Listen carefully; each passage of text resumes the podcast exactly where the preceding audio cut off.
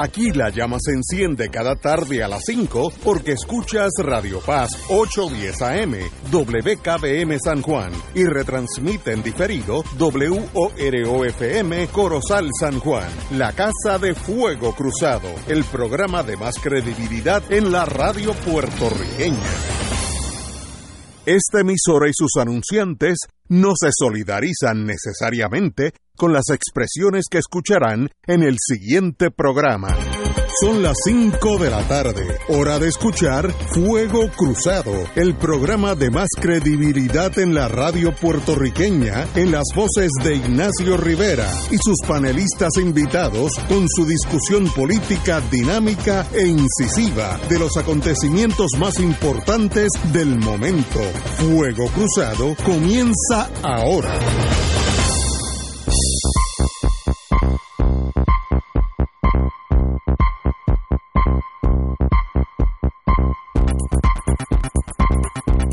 Ajá, hoy es jueves, nos falta el senador Nadal Condé, que está por ahí posiblemente missing in action, pero está por llegar. Tenemos a mi izquierda, en todos los sentidos de la palabra, el compañero Muriente. Muy buenas tardes, compañero. Buenas tardes, joven. Y a mi al frente, no en el sentido político, al frente mío, Tato Rivera Santana. Buenas tardes, Ignacio, Julio, Willy en los controles y a todos los que nos están escuchando. Quiere decir que no está enfrentado contigo. En, no, no, yo nunca me enfrentaría. Si lo mío es paz. Nosotros yo, debatimos. Sí. Tengo. Yo esta semana, esto es una observación, no, no es nada científico, pero mi tesis es que en Puerto Rico ser independentista es mucho más difícil que en antaño. Yo viví los años de Angola y Mozambique, eh, ¿cómo se llamaba aquella? Guisao. Eh, Guinea-Bissau. Guinea-Bissau, donde los, era el old-fashioned imperialismo, donde los imperios sencillamente iban allá, saqueaban todo, se llevaban literalmente todo a cambio de nada, y entonces obviamente se generaba una, una ciudadanía totalmente en contra de, de, del poder imperial. Argelia, etcétera, etcétera. Y entonces estoy, estoy hablando de esta semana nada más. En Puerto Rico eso es mucho más difícil. Mire, le voy a contar lo que ha salido esta semana en la prensa. Debuta el crédito contributivo por hijos menores. Eh, la iniciativa para, la, para reducir la pobreza infantil en, podría inyectar hasta 2.6 billones en la economía, según los expertos. Eso es página principal, el nuevo día, de hace unos miércoles. Eh, miércoles, el mismo día. Se agota tiempo para solicitar incentivo energético, según una cosa de desarrollo económico de Estados Unidos, etcétera. Algunos comercios tienen hasta de eh, medianoche de, del miércoles para acceder al incentivo de 25 mil dólares por incentivo energético. Ok, otro. Con la mía, con la mira a atender reclamaciones de la PUA. Eh, hay unas 50 mil reclamaciones pendientes, que es cuando el gobierno federal le transfiere dinero por la pandemia a los ciudadanos. Todavía quedan 50 mil sin atender y el secretario Gabriel Maldonado ha indicado que tiene, aunque tiene menos personal, tiene, tiene la dedicación para que eso se pague. Entonces, otro, que ya estamos en la cosa eh, chiquita. 8 millones para Capital Improvements at Airports, para mejorar los aeropuertos de Puerto Rico, de la FAA. Otra, FEMA, dice, continúa enfocado en el dinero que se necesita para Earthquake Recovery, reco, re, re, recuperación, recuperación por los terremotos. Por los terremotos. Okay. Otras palabras, con esta realidad de esta semana, todavía falta el viernes, nos puedes dar un dinerito más el viernes, es la misma situación de la del imperialismo aquel crudo y sin acepillar de antaño donde nosotros crecimos, donde la única solución era combatir al imperio porque tú ibas a vivir mucho mejor. Con esta, esta semana, mire lo que estoy diciendo, billones de dólares, eso no afecta a la psiquis del puertorriqueño, es decir, no estoy tan mal, obviamente es un país pobre, Puerto Rico, pero yo no estoy tan mal, me quedo como estoy y nadie me toque en mi relación con Estados Unidos o yo estoy equivocado. Tato, tú qué sabes de planificación, ayúdame.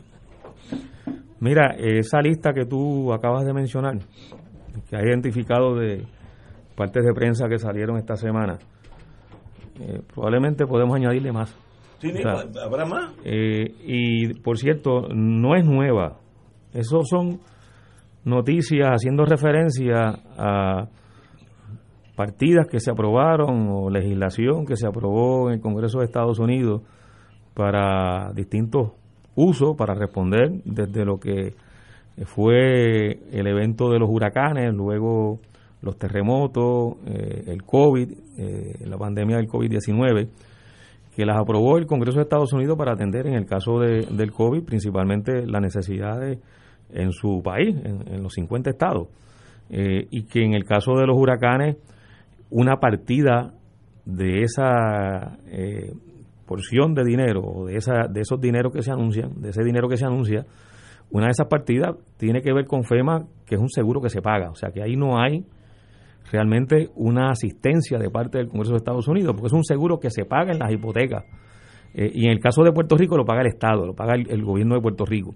Eh, y en el caso sí de, de los terremotos, pues una asignación que se aprueba o se legisla de forma específica, dirigida a atender la respuesta a los terremotos.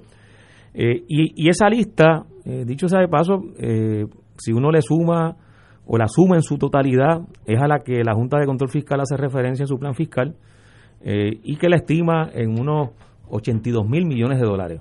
Cuando uno agrega todas esas cantidades, que por cierto en los últimos años nos han abrumado con esos anuncios eh, muchísimas veces, Ignacio. Ahora, eh, muchos de esos anuncios son anuncios reciclados, son anuncios de asignaciones y partidas que ya se aprobaron y que se vienen y se siguen anunciando. que por cierto, parte de lo que fue la gestión del presidente Donald Trump fue evitar que se desembolsaran. Por eso que se siguen anunciando, porque no se han podido desembolsar muchas de ellas, la mayoría, no muchas de ellas, la mayoría eh, de esos millones a los que se hace referencia no se han desembolsado porque todavía existe la intención de que haya restricciones en su desembolso. Y se usan con un propósito eh, ideológico, que es lo que tú llamas la atención cuando nos dice, Ignacio, nos dice, bueno, eh, fíjense toda esta cantidad de dinero que el Congreso ha anunciado, que se supone que entra a Puerto Rico, eh, ¿Y cómo se va a hablar de la independencia frente eh, a un gobierno de Estados Unidos que aprueba estas eh, diferentes partidas y, programas económicos para atender distintas situaciones en Puerto Rico? Bueno, pues la mayoría no se han desembolsado, o sea que, aquí ha habido también mucho de anuncio y poco de, de práctica, de, de realidad. Pero asumiendo de que ocurriera, asumiendo de que ocurriera, y cuando hacía referencia a que la Junta de Control Fiscal las engloba y, la, y hace una sumatoria y estima que van a ser unos 82 mil millones. La misma Junta de Control Fiscal en su análisis dice que eso no necesariamente va a llevar a que Puerto Rico se desarrolle, a que Puerto Rico pueda tener una economía próspera, a que pueda ampliar la base productiva de Puerto Rico. Eh, y muchas de esas asignaciones tienen un efecto cortoplacista, eh, eh, son en algunos casos eh, asignaciones que van dirigidas principalmente al consumo o que tienen un efecto directamente relacionado al consumo y dado el hecho de que en Puerto Rico el 85% de los bienes que nosotros consumimos no se producen en Puerto Rico, eh, buena parte del efecto económico de esas asignaciones no ocurre en Puerto Rico, ocurre de hecho en Estados Unidos. Eh, que es donde viene también buena parte de los bienes de consumo que se importan a Puerto Rico. de modo que eh, el efecto el efecto económico de esas asignaciones de esos desembolsos eh, es un, un efecto de corto plazo no es un efecto que tiene la consecuencia de generar desarrollo que es lo que sí nos permitiría superar la condición actual económica de Puerto Rico, dramatizada por datos que no se han podido todavía reducir. Una tasa de participación laboral que, que está que fluctúa en los últimos 20, 25 años 40%, 39%, 41%, y eso lo que quiere decir que casi el 60% de la población en condiciones de trabajar no trabaja. Y la estructura económica produce plazas de empleo solamente para un 40% de la población, 10 de cada 10 personas que están en condiciones de trabajar, solamente 4. Eh, eh, la estructura económica, el modelo económico actual permite que se puedan incorporar a la fuerza eh, laboral. Ahora, ese análisis, Ignacio, es incompleto si no se le añade los beneficios económicos que obtiene Estados Unidos en Puerto Rico. Porque como tú muy bien has dicho tantas veces, la lógica del imperio cuál es? Cuando tiene colonia, cuando tiene posiciones territoriales, explotarla. Eh, lo, lo, hizo Portugal en las seis colonias que tú mencionaste, Angola, Guinea-Bissau, etcétera, y no la ha dejado de hacer Estados Unidos en el caso de, Puerto Rico.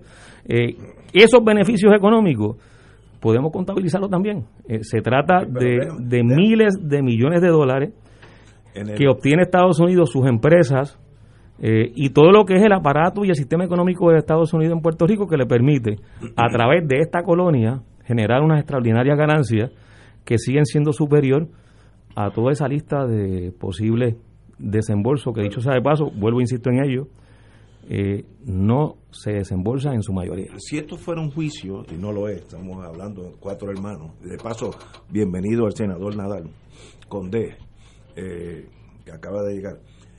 Si esto fuera un juicio, yo le hubiera dicho al juez, mire, el testigo no está contestando la pregunta. Mi pregunta fue, con esta realidad, ¿eso no tiene un impacto en la psiquis del puertorriqueño que se siente cobijado en alguna forma por ese imperio magnánimo que nos mandó eh, esta semana. No, pero te, dije que tiene un efecto ideológico. Ah, bueno, es que no. Sí, sí. No, no, no, eh, eso sin duda alguna tiene un efecto ideológico. Por ejemplo. Que lo dijo Towell en, en, la década de 40, cuando dijo que las ayudas, y Towell reconocía que eran ayudas, las ayudas convierte a los puertorriqueños en, y estoy un poco recordando la frase, en, en esta persona inclinada en la iglesia, extendiendo la mano. En eso es que Estados Unidos ha convertido a los puertorriqueños, que solo lo coloca en condición de depender de ayudas, entre comillas. Antes, de, que muriente, yo sé que tal vez tenga algo que decir, tal vez. No Pero, pero tiene un efecto ideológico, obviamente. de ese efecto ideológico viven dos partidos en, Puerto Rico. la prensa de hoy también salió que la ONU, eh, Health, eh, la cuestión de, de salubridad de las Naciones Unidas, dice que hoy dos de cada cinco haitianos están peligrosamente malnutridos. Que yo viví en Haití y eso es verdad. Y es más, si es dos es bajito. Por tanto, ante esa realidad, Haití está al lado de nosotros. Si tú tienes una piedra, si tienes un buen brazo, tienes una piedra y llega a Haití.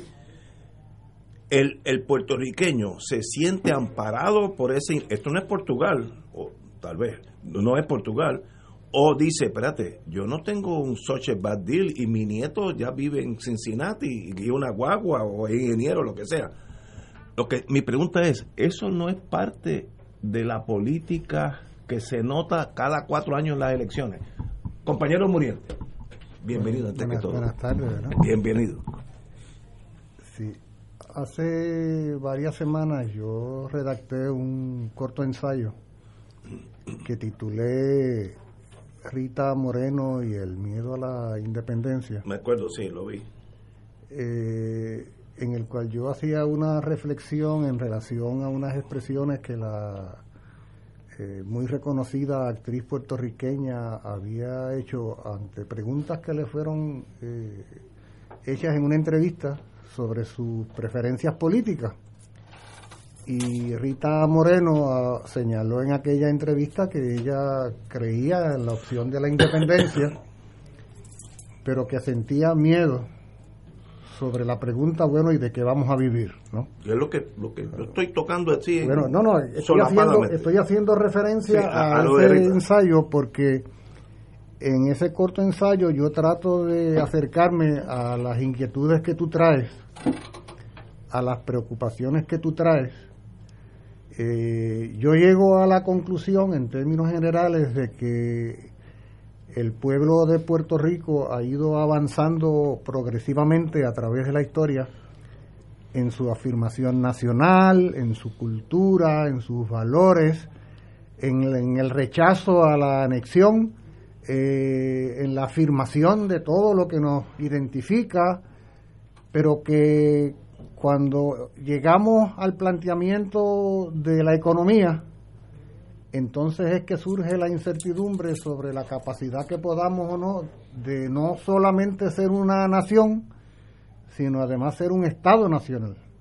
Porque no es lo mismo ser una nación con todas las características sociales, culturales, históricas, eh, religiosas y de todo tipo, a ser un país independiente, que es lo que es un Estado nacional, porque uno de los prerequisitos indispensables para la construcción de un Estado nacional es que haya un fundamento económico, una base económica, material, desde la cual construir eh, la, independencia. ¿no? La independencia no es para que la bandera flote sola, eh, la independencia no es para que solo suene un himno en los actos públicos, la independencia es para que desde la soberanía se tomen decisiones económicas, sociales y de todo tipo para hacer que la vida del ciudadano y la ciudadana sean mejores. ¿Eh? Eso no es una abstracción, eso tiene que ver con qué desayuno hoy, con qué almuerzo mañana, de dónde la gasolina, de dónde para la educación de mis hijos, de dónde la transportación, de dónde la salud. O sea, son las respuestas obligadas eh, que hay que generar para uno hacer una propuesta eh, de la posibilidad de transformación de un país eh, más allá de las consideraciones morales, éticas o de justicia. Eso yo creo que es un asunto que es fundamental que tú lo traes un poco con esa pregunta y yo la respuesta directa es que claro que sí. O sea, claro que una familia que en este país lleva tiempo, eh, que todo lo que coloca en la despensa, en la cocina y todo lo que come proviene de la tarjeta de la familia, Claro que siente y piensa que no hay otra manera de conseguir alimentación que no sea esa. Claro que se genera una suerte de agradecimiento oportunista, dependiente, que es lo que señalaba el compañero Rivera Santana eh, cuando se referían a, un personaje que es punta de lanza de todo este proceso, Topwell, es importante traerlo, cuando decía que nos habríamos de acostumbrar a tener la mano estirada y cuando uno se acostumbra a tener la mano estirada, uno no sabe entonces producir por sus propios medios el sustento de cada día, sino que uno confía que alguien le va a poner en la mano un pedazo de pan. Y es importante que se mencione a Togwell, porque al mencionar a Togwell nos retrotraemos a la mitad de 1940, la antevíspera de la creación del Estado Libre Asociado eh, la antevíspera de la ley de incentivos industriales y de industrialización por invitación de la operación Manos a la Obra. Aquí hubo una decisión política, aquí hubo una decisión política que es lo que marca la diferencia con Angola y con Mozambique y con Guinea-Bissau, ¿ah? que es lo que marca la diferencia con la precariedad del colonialismo europeo en África, y es que Estados Unidos quiso hacer de Puerto Rico una vitrina Estados Unidos quiso hacer de Puerto Rico un modelo a seguir.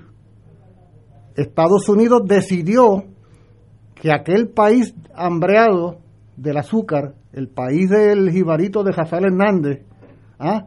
que andaba con una mano adelante y una mano atrás, ¿ah? el país de la precariedad donde la esperanza de vida era 40 años y donde el ingreso per cápita era 200 dólares, ese país ellos querían transformarlo. No que no hubieran sacado mucha ganancia del azúcar. Los varones del azúcar se enriquecieron con la producción azucarera. No, ellos querían, en el periodo posterior a la Segunda Guerra Mundial, querían, y así lo hicieron, transformar a Puerto Rico para convertirlo en un enclave industrial, transformar las condiciones de vida del pueblo de Puerto Rico en materia de infraestructura, de carreteras, de acueductos, de educación, de salud, para convertir a Puerto Rico en lo que se denominó entonces la vitrina de la democracia. En efecto, si recurrimos a los libros de historia, vamos a descubrir que bajo el plan Marshall se traía a Puerto Rico delegaciones de colonias africanas que estaban prontas a ser independientes para que vieran la manera puertorriqueña de resolver el problema. Eso a mí me consta. Es, un hecho histórico. yo lo vi. Por eso estamos hablando de que hubo una intención, una premeditación. O sea, el, el hecho de que en este país hubiera un aumento extraordinario de carreteras asfaltadas o de energía eléctrica en todas partes. Ya no tantas, pero sí. O acueductos. eso no es un ejercicio filantrópico había que llevar energía a todas partes porque se decidió, se decidió un diseño económico de las fábricas de fomento que iban a estar ubicadas en distintas partes del país, por consiguiente, tenía que haber energía eléctrica para que aquellas fábricas funcionaran. Y de paso llegaba a las casas de la gente. Tenía que haber carreteras asfaltadas porque los camiones con la materia prima para esas fábricas, para poder llegar, no podían caminar por camino de piedra como, o de tierra, como sucedía en el Cañaveral, sino que tenía que, tenía que haberse ido modernizando el país. De hecho, militarmente se crea la número 2. ¿Cómo, le llamamos a la número 2? No es la militar. Todavía los íbaros le ah, llaman la militar. Bueno, porque fue concebida militarmente para conectar la base de Reimi en Aguadilla con las bases en, en San Juan. O sea, todo un operativo de transformación. En otras palabras, Puerto Rico se fue transformando en algo distinto en su forma Angola y a Mozambique, porque los portugueses lo que quisieron hacer en Angola y en Mozambique y en Guinea-Bissau y en Satomé Príncipe fue saquear, llevarse hasta los clavos de la cruz. No les interesaba para nada que hubiera ningún tipo de crecimiento ni nada en aquellos pueblos. Era saquearlos y saquearlos y saquearlos. En el caso de Estados Unidos, no, ellos querían convertir a Puerto Rico en esta vitrina que además le iba a generar mucha más riqueza con todo el aparato industrial que iban a poner. Comento todo esto porque esa es la base, esa es la base del Puerto Rico moderno. Estados Unidos, que ya reconoce la precariedad económica de su modelo, sin embargo, y que además, como señalaba el compañero Rivera Santana, sigue obteniendo miles de millones de dólares en ganancias en Puerto Rico, también sigue queriendo que Puerto Rico se proyecte como esta colonia moderna, esta colonia moderna, porque es el descrédito ante el mundo que su colonia en el Caribe esté en quiebra, esté en crisis, esté a la saga. Y de ahí es que se explica el que haya unas partidas económicas para sostener, esto es casi como sostener al moribundo con una maquinita. ¿Has visto eso en los hospitales que le ponen una maquinita para que no se muera? Pues esos dineros a los que tú haces referencia, Imagínate, imagínate que no llegaran. Aún, aún cuando llegan, como dice Rivera Santana, llegan y quién sabe a dónde van a parar, pero imagínate que simplemente no estuvieran contemplados. O sea, esto, esto que está a punto de colapsar acabaría de caerse. Porque fíjate que interesantemente, y con esto completo de este primer turno, ¿Cómo explicar entonces con tanto dinero, como tú dices, Ignacio? Mira, cuánto dinero, cuánto dinero. Yo dije lo que se mencionó esta semana. No, no, no, si yo no estoy diciendo que tú esto para, Ahorita voy a decir lo que yo verdaderamente pienso, Oye, ahorita. ¿Cómo explicar entonces la emigración masiva? ¿Por qué la gente se va? ¿Cómo explicar la precariedad económica que hay en buena parte de la población? ¿Cómo explicar el encarecimiento galopante de la vida en todos los órdenes, desde la construcción a la alimentación y todo? O sea, ¿cómo explicar que el país está en quiebra entonces? ¿Por qué estamos en quiebra? No que hay esa, esa magnanimidad del norte que nos envía esas toneladas de, dinero que se parece a las arcas de Pablo Escobar Gaviria cuando en las películas tú y habría las montañas de dólares. ¿Y cómo es que mientras tanto el país está en crisis? Porque no, no tiene sentido que tú me hables de todo ese montón de dinero que llega y mientras tanto la realidad económica y social del día a día es totalmente distinta evidentemente es un parche, es un parche para tratar de, que el agua no siga fluyendo de la cañería rota que es la quiebra del modelo mismo. Déjame citarla, porque menciona a Towell, hice una referencia a la cita, pero tengo la cita aquí eh, directa, porque es importante. yo sabía que iba a haber una reacción de ustedes. ah, no, y, para qué hiciste la pregunta. no, pero es que eso para eso es que estamos aquí. Claro, claro. No, no, no. lo que pasa es que no es una reacción simplemente es que el planteamiento que tú haces es fundamental en el análisis de la realidad del sí, país. Sí, es pertinente. No, es, esto. no es una actitud defensiva. No, no, yo estoy... yo, nosotros, en el caso de los independentistas, tenemos que ser los primeros que tratemos de entender esa realidad para poder explicarla. Para poder caminar.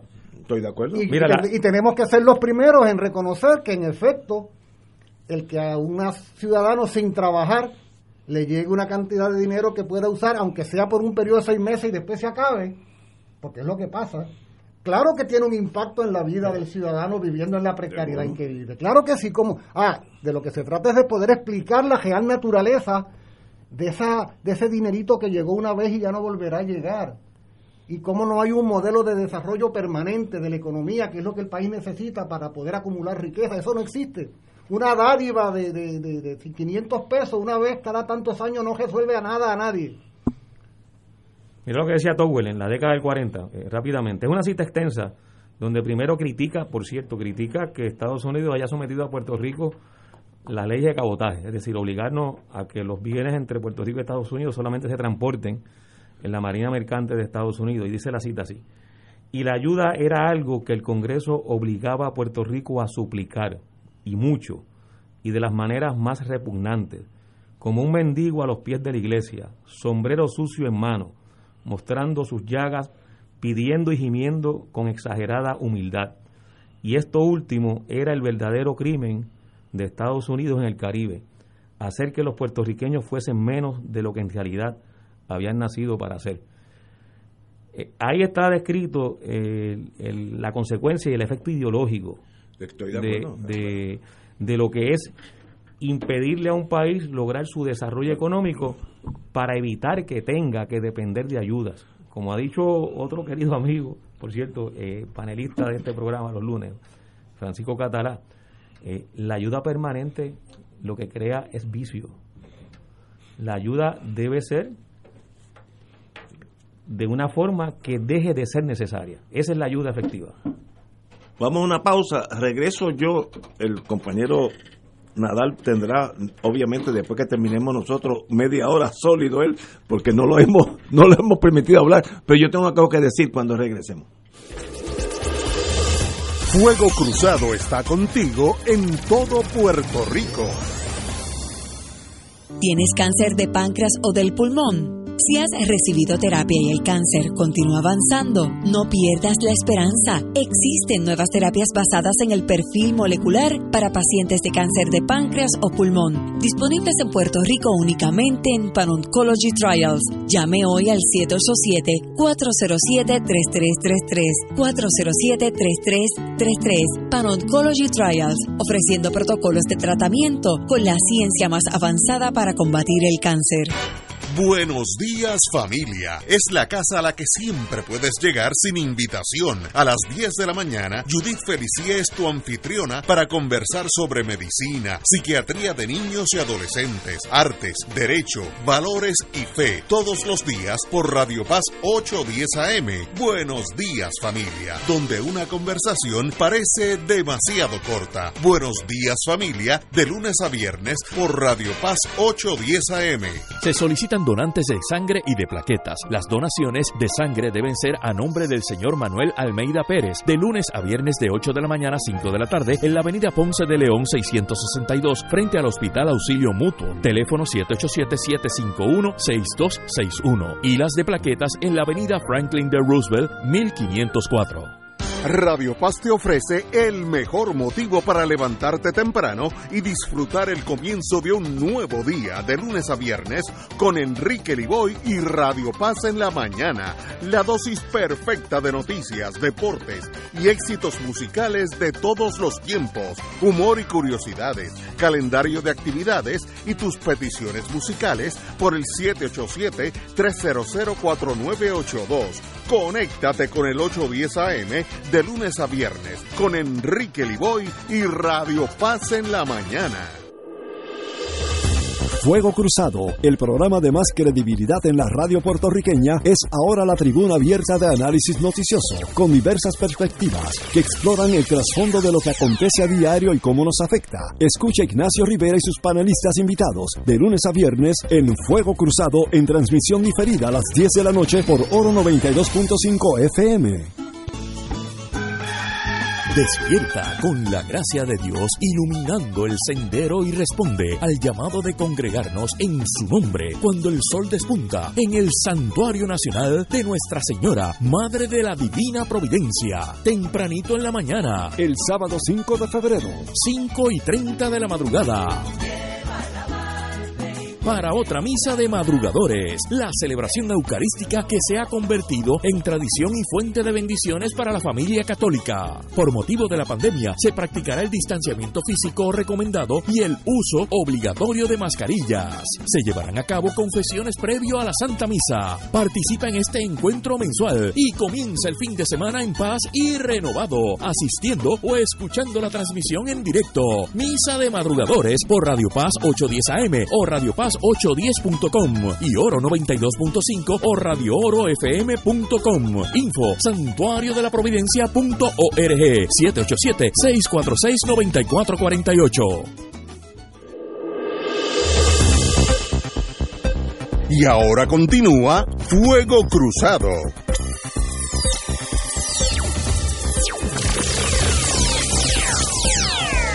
Amigo, como he recibido algo de, eh, ¿cómo se llama la ultraderecha? Los neonazis. Pero dice la falange. La falange, la falange, cariñosamente como la falange. Yo quiero, eh, este programa es para dialogar entre amigos, aquí somos todos hermanos, no es uno contra otro. Pero yo hablo, eh, abrí el programa con un tema que yo sabía que iba a ser delicado, pero la reacción de la derecha me asusta más que, el análisis de ustedes dos, porque dicen, no, no, así es que hay que hacer, suave, suave, mire, mire, yo trato de ser analítico o neutral. No sé si los años allá en, en inteligencia me, me causaron este daño irreparable. Puerto Rico puede ser independiente y puede tener un buen gobierno. Caso específico, Costa Rica Costa Rica funciona y no depende de FEMA ni de estas cosas. Y ahora, no todo el mundo va a tener un Mercedes-Benz. Hay que vivir con lo que produce Costa Rica. Yo, yo he estado en Costa Rica en mis años anteriores.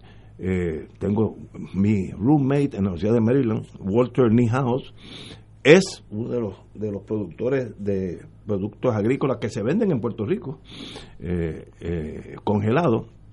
Y, Costa Rica funciona, es una democracia y, yo no tengo quejas, yo, yo no tengo problema con vivir en Costa Rica. Ahora, también puede ser una dictadura tipo Trujillo o Haití, eso depende de los puertorriqueños, de qué, qué vamos a hacer con nuestro gobierno. Ahora, o puedes tener un campo de concentración en Guantánamo y ser una república. Como Estados Unidos. Como Estados Unidos, ¿verdad? ¿Ustedes creen que eso es verdad? no, no, todo es posible. Ahora, Estoy reaccionando hasta algo molesto por la falange, porque la falange lo que quiere es que yo siga hablando de ustedes para que los convenza que para las 7 de la noche ustedes sean estadistas. Eso no es esta misión. Además que estaría estaría hablando de más porque la falange quiere cosas peores. o peores. Pero Puerto Rico es viable como república. Puede ser una república de primera clase.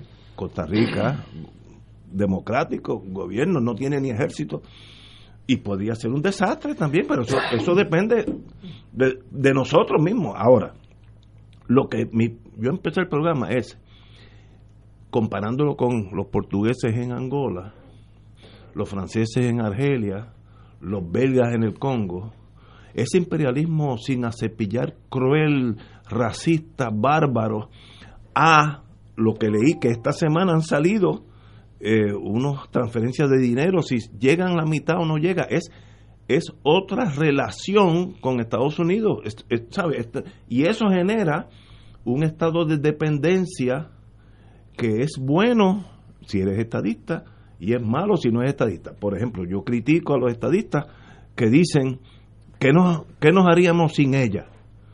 Los franceses no tienen la bandera americana y son una nación de primera clase, Suecia también. ¿Sabe? Es más, a nosotros, a nosotros los norteamericanos nos gustaría ser como Suecia. Allí no hay ni pobreza. Todo es viable. Esta no cosa es que si yo estoy en Estados Unidos no hay problema y si estoy solo me come el coco. Eso es del pasado. Entonces me sorprende. Mira, todavía estoy, todavía estoy recibiendo hate mail.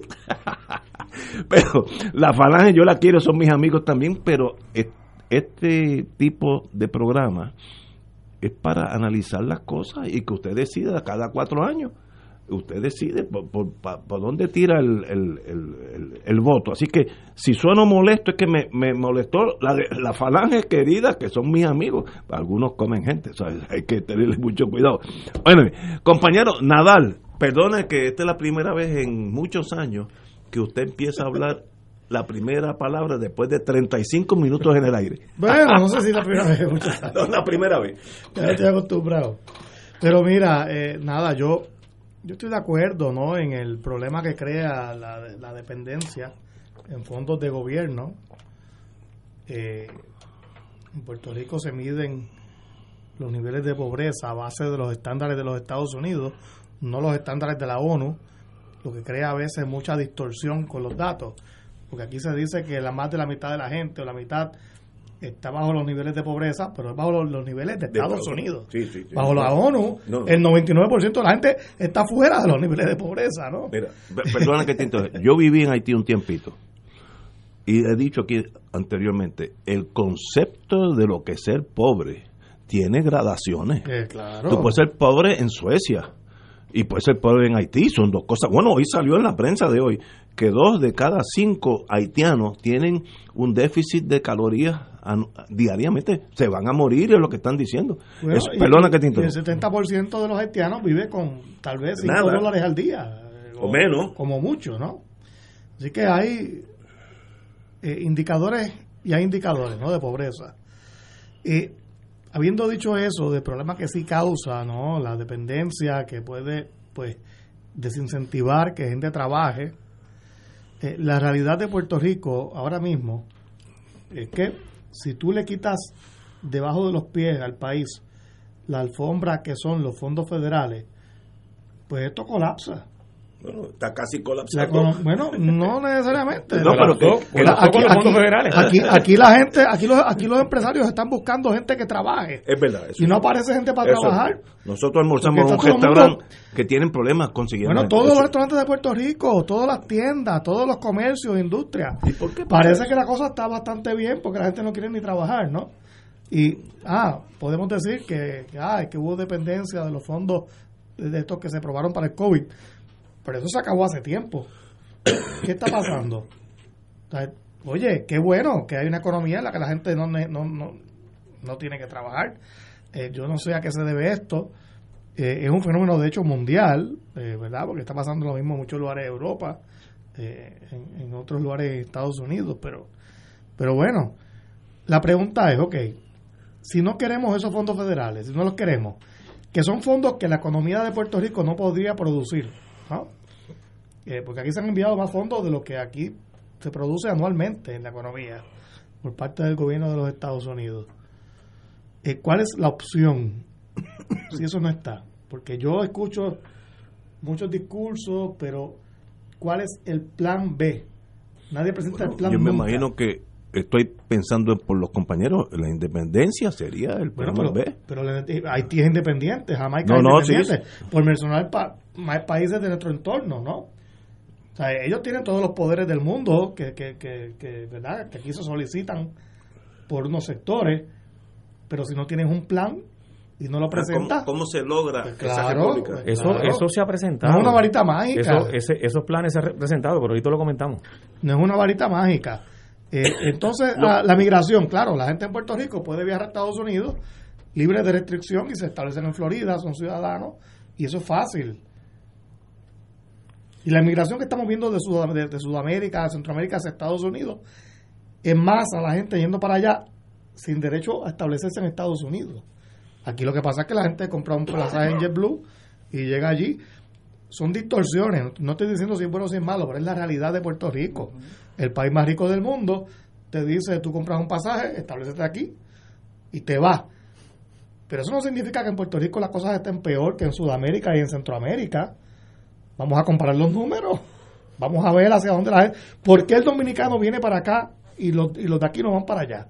Eso es así de sencillo. Yo sé que suena superficial, pero es sencilla, matemática sencilla, hombre. Es, que el ser humano va a buscar el lugar donde pueda vivir más cómodo o en paz. Pues hay, hay, hay, migración política también. Si hay una queja civil, yo me voy aunque esté bien. Y hay otros que quieren vivir con un futuro. Mira, yo brego un poquito, pero brego con inmigración. Ustedes no pueden comprender la tragedia y el triunfo que es un dominicano que llega aquí ilegal, pasa las de Caín y un día obtiene el blue card. Me acaba de suceder Casi yo lo admiro. No, no. Porque el dominicano que arriesga su vida. Oh. oye, lo hace por su Yo le daría, yo le daría la ciudadanía cuando, llega a Rincón, ahí mismo se la doy. Porque yo lo, lo, menos, lo, menos que voy a hacer nunca es despreciar a un dominicano. Porque los que están aquí vienen aquí a trabajar y han arriesgado sus vidas por estar aquí. Pero, pero eh, eh, el valor de el poder transitar entre Puerto Rico y Estados Unidos, porque somos la misma ciudadanía, a menos que tú brigues con inmigración y tú veas la tragedia y o el triunfo de poder estar aquí ilegalmente. Mucha gente llega ilegal y poco a poco se van integrando a la sociedad, se casan, etcétera. Este es un caso que yo estoy bregando ahora mismo. Mira, es un triunfo como si hubieran nacido de nuevo, algo que no tiene comprensión porque nosotros nacimos americanos en el sentido de pasaporte, ¿no? Pero mi pregunta original es si esta realidad, mira, encontré otras cosas más. FEMA dice, eh, para 523 millones para allocated a carretera y 178 para millones para educación. Eso fue esta semana. y quiero aclarar que esos fondos de FEMA los aprobó el Congreso especialmente para Puerto Rico. Esos no son fondos que se pagan con el seguro de FEMA. No, no, no. son fondos que se, el Congreso aprueba y se envían a través de FEMA. Ahora, pero son fondos que el puertorriqueño no pagó con sus contribuciones. no, no, pero son los quiero Aclarar, no, no, pero, pero quiero aclarar, esa es la mayoría de los fondos. No, no, no, no, pero déjame hablar algo. Porque aquí se menciona mucho. Está diciendo la imprecisión. es que yo no he hablado ni 10 minutos. Y usted pero te estoy corrigiendo la imprecisión y sigues hablando. Después habla. Es que yo, yo no, te interrumpí cuando lo corregiste la imprecisión. Es que yo no te corregí a ti, porque yo pienso que tú estás mal. Está bien, pero esto es un diálogo. Ok, pues, pero, pero yo no te, yo no te interrumpí. Está bien, pero termina. No he hablado casi aquí, entonces me interrumpe. Si te estoy corrigiendo una imprecisión me lo debes pues, agradecer. Pues, para eso no vengo. No, pero me lo debes agradecer. así no puede ser. así, no, así no puede ser. Pues, es, que, es que yo no he hablado casi. Ustedes no se dan cuenta. Pero tiene, pues tiene el momento de hablar ahora. Hay silencio. ¿sabes? Esos fondos de FEMA los aprobó el Congreso. No son los fondos que van a reparar casas, que van directo al ciudadano. Estos son fondos para el gobierno. El 100% de esos fondos son, es una asignación especial que, de hecho, es la más alta en la historia que ha aprobado el Congreso para cualquier jurisdicción en los Estados Unidos, incluso más alta que la que se aprobó bajo Katrina para en, en, Nueva Orleans, ¿no? Y esto llega aquí sin nosotros pagar contribuciones federales. Oye, esto no es algo que, que esto no es algo que nosotros estamos pagando. Y yo, aunque acepto que puede crearse una dependencia, yo no puedo permitir que aquí o permitirme a mí mismo, no a ustedes, ustedes piensan lo que quieran, quejarme yo de que lleguen esos fondos que ayudan tanto a Puerto Rico. Eh, ah, se habla, no, es que aquí nosotros eh, le, eh, gastamos los dineros en las multinacionales estadounidenses, que si viene Walmart, mira, esas empresas están en todas partes del mundo, están en Europa, están en México. Hay más Walmart en México per cápita que, en Puerto, Rico. en Brasil también. estamos hablando del gobierno de los Estados Unidos, al cual no le estamos pagando por estos fondos, y nos lo están enviando. Ah, que pueden tener el, interés que sea, vamos, podemos discutir eso, pero la realidad es que están llegando esos fondos aquí y nos hacen bien, y nos hacen bien en estos momentos. ¿Cuál es el plan B? Que es lo que yo nunca escucho, ¿verdad? Pues ese es mi planteamiento. Pero aquí, o sea, yo lamento tener que muchas veces tener que aclarar, aclarar el récord. Eh, eh, no quiero sonar como estadista, pero es que simplemente tengo que aclarar las cosas que yo ya quisiera, ya quisiera tengo que aclarar Tengo, bueno, es que tengo que aclarar las cosas que yo percibo que son discursos políticos del independentismo, ¿ves? Eso es todo. Compañero, ok, pero ahí estamos. La pregunta déjame, es. Déjame aclarar. Muy bien, muy bien. No, no, es que. Estamos aquí para eso. Claro, FEMA es un seguro. O sea, FEMA es un seguro que se paga.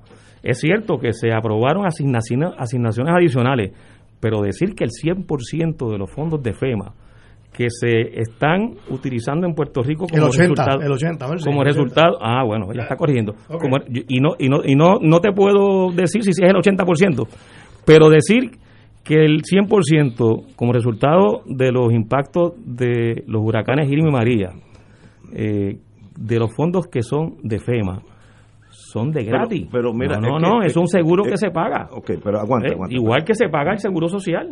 Vuelvo a la semana de hoy. Pero, pero vamos, vamos, no desviemos el debate, porque el debate, debate importante es que tú traes. Eso afecta a la política. Pues claro, pero es que eso ya está. claro, pues eso, está reconocido porque tiene un efecto ideológico, ciertamente tiene un efecto ideológico. Ustedes, si ustedes, que sabemos que es así, los admiro por eso, quieren ser eh, de Puerto Rico una república tienen que comprender esta realidad para poderse mover en, ante esa, eh, esa acción de un, imperio que hace que Doña Yuya esté cómoda y recibe Plan Week y las cosas, ¿sabes?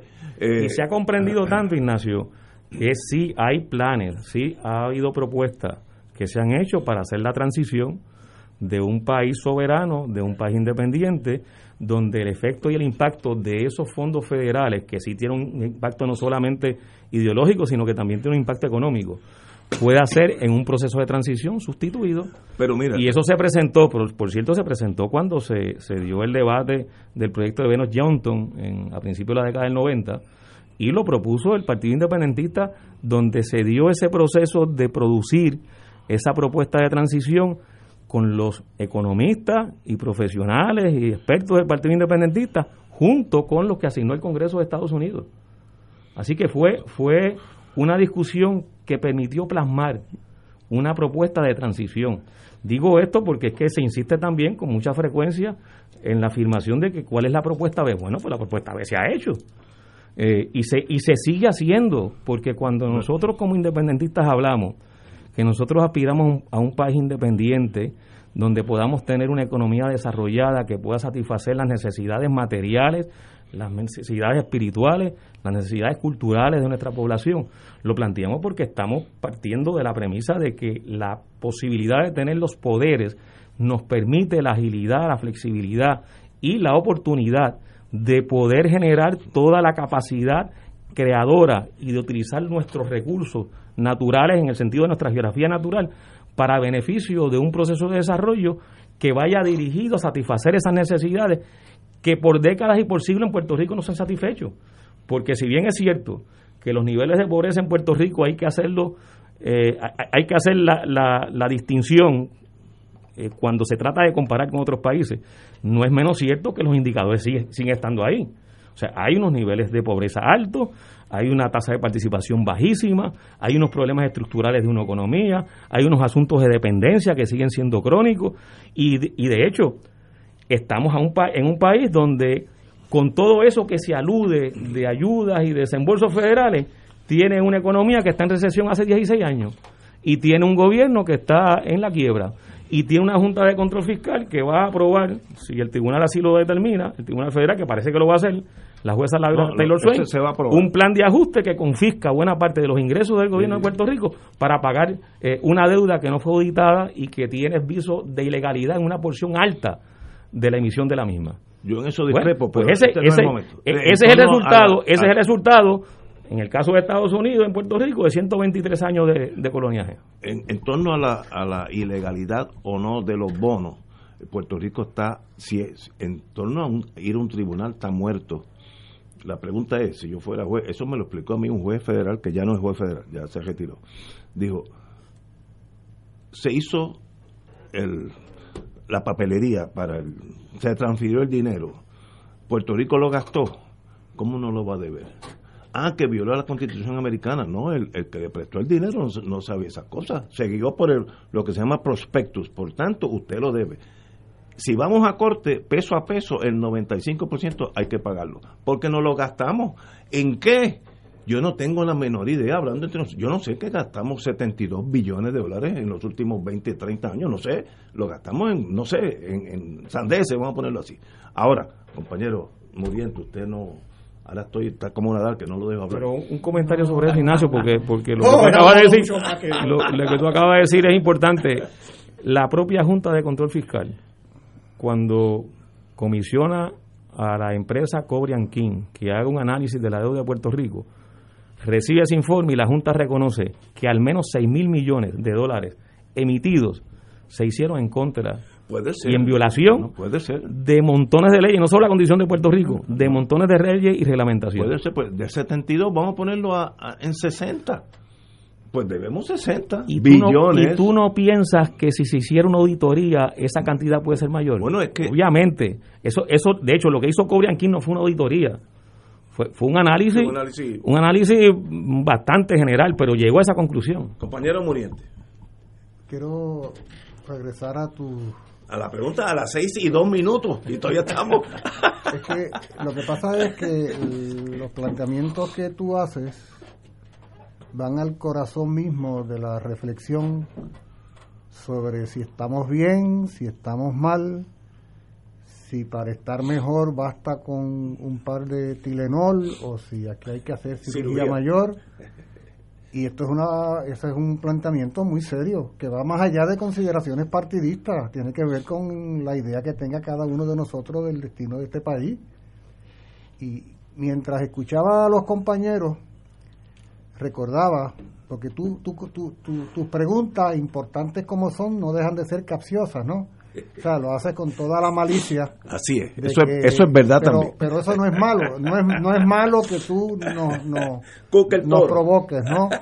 Y es que mientras te escuchaba y escuchaba a los compañeros, recordaba, porque esto es, una, es algo así como una situación circular, es la vuelta a unas reflexiones.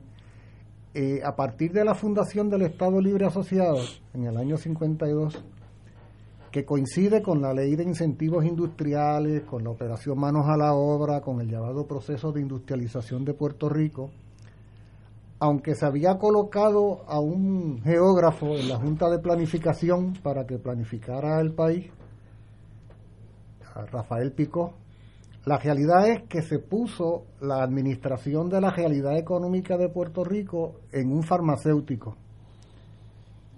Que fue Teodoro Moscoso, que dirigió Fomento Industrial. Y como recordamos, Fomento Industrial se dedicó a coordinar, a promover, a administrar todo el proceso aquel de traer fábricas estadounidenses, las famosas fábricas de fomento, todavía quedan por ahí estructuras de aquella época, que se llenó el país y mientras se iba desmontando lo que había sido la economía de Puerto Rico hasta entonces, era la monoproducción azucarera, ¿verdad? años 50, años 60, se iba llenando al país de fábricas. En un momento dado, recuerdo porque que lo tuve que estudiar incluso para mi tesis doctoral, como Teodoro Moscoso, con mucho entusiasmo, y Muñoz Marín en aquel momento, hablaban de que en Puerto Rico eh, el porciento de desempleo iba a llegar a cero.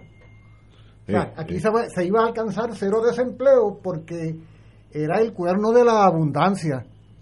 Oye, es real y es verdadero que durante ese periodo de un cuarto de siglo, década del 50, década del 60 y ya casi al principio década del 70, es cierto, es real que en el país hubo una transformación profunda en las condiciones de vida en términos materiales, estoy hablando en términos materiales. Eh, todo el mundo tenía una casita, televisores. No, había carretera, agua potable, aquella, aquella imagen de que Muñoz me puso zapatos a mis pies, aquella imagen, ¿recuerdan ustedes?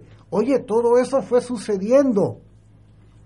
Ah, y cuando lo vemos en términos electorales, vemos que el Partido Popular Democrático y Muñoz Marín a la cabeza sacaban 65, 67%, arrasaban y el movimiento independentista fue precarizándose en esos años 50 hasta perder la franquicia electoral el PIB en el 60. O sea, lo que tú estás describiendo de cómo eh, se iluminaron los ojos de buena parte de la población con aquella transformación material, sucedió, sucedió, sucedió.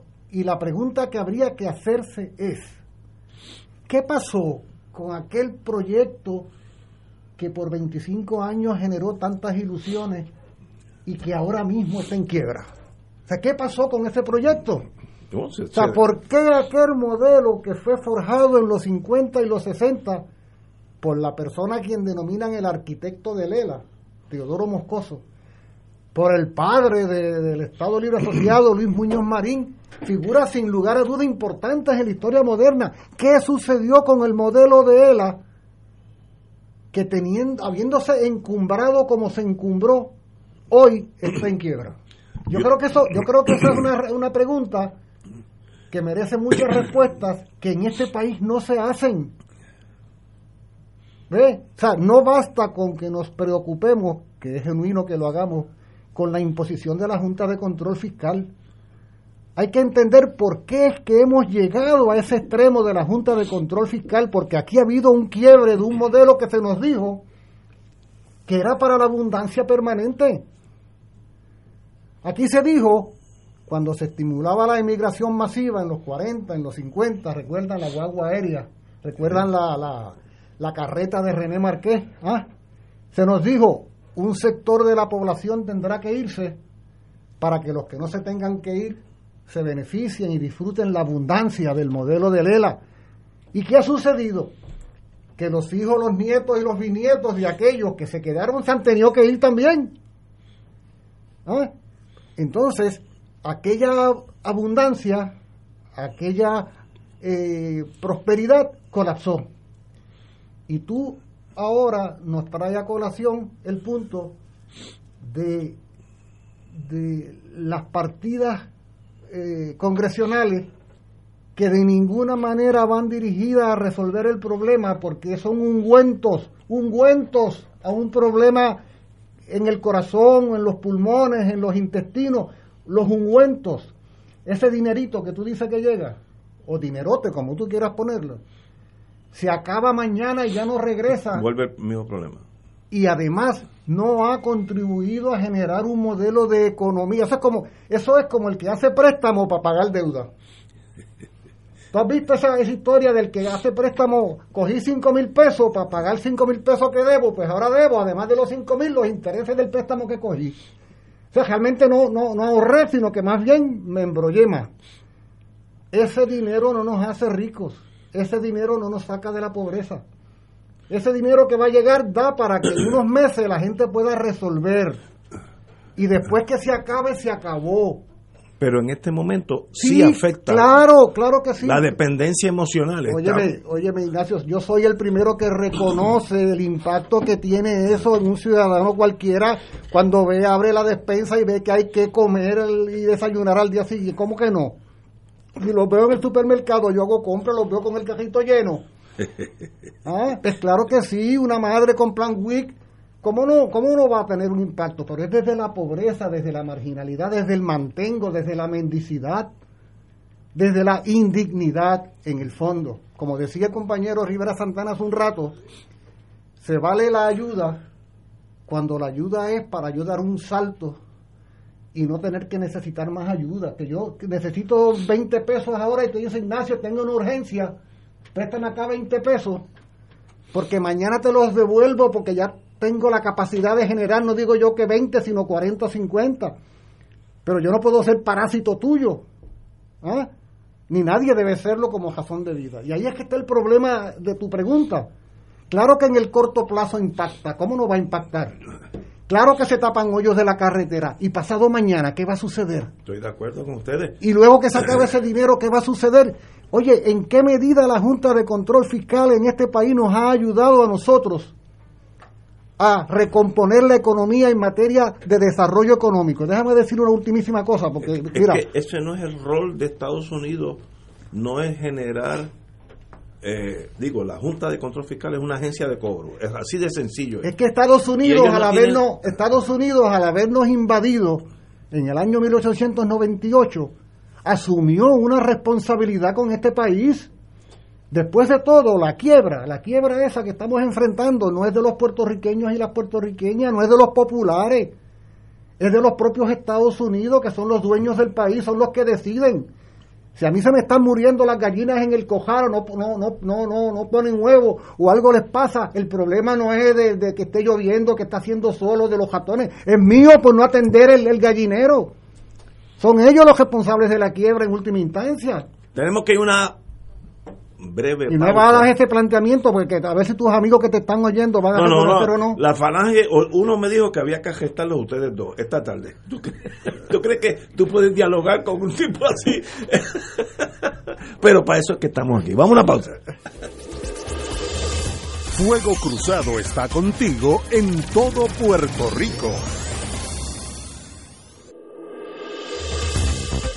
Aquí la llama se enciende cada tarde a las 5 porque escuchas Radio Paz 810 AM, WKBM San Juan y retransmite en diferido WOROFM Corozal San Juan, la Casa de Fuego Cruzado, el programa de más credibilidad en la radio puertorriqueña.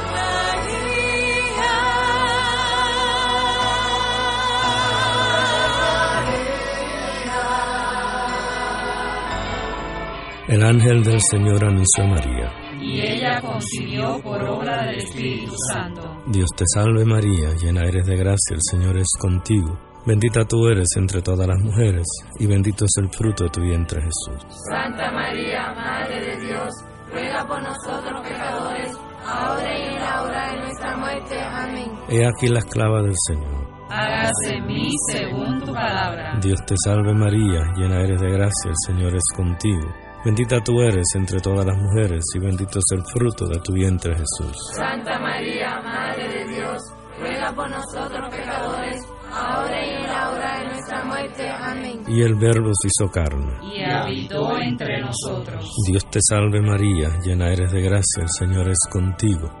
Bendita tú eres entre todas las mujeres, y bendito es el fruto de tu vientre Jesús. Santa María, Madre de Dios, ruega por nosotros Ruega por nosotros, Santa Madre de Dios. Para que seamos dignos de alcanzar las promesas de nuestro Señor Jesucristo. Oremos.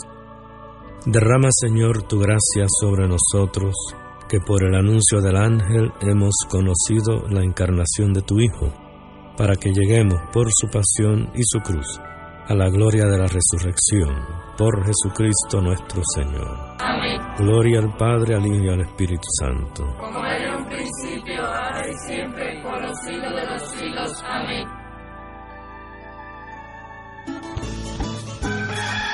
Despierta con la gracia de Dios iluminando el sendero y responde al llamado de congregarnos en su nombre cuando el sol despunta en el Santuario Nacional de Nuestra Señora, Madre de la Divina Providencia, tempranito en la mañana, El sábado 5 de febrero. 5 y 30 de la madrugada.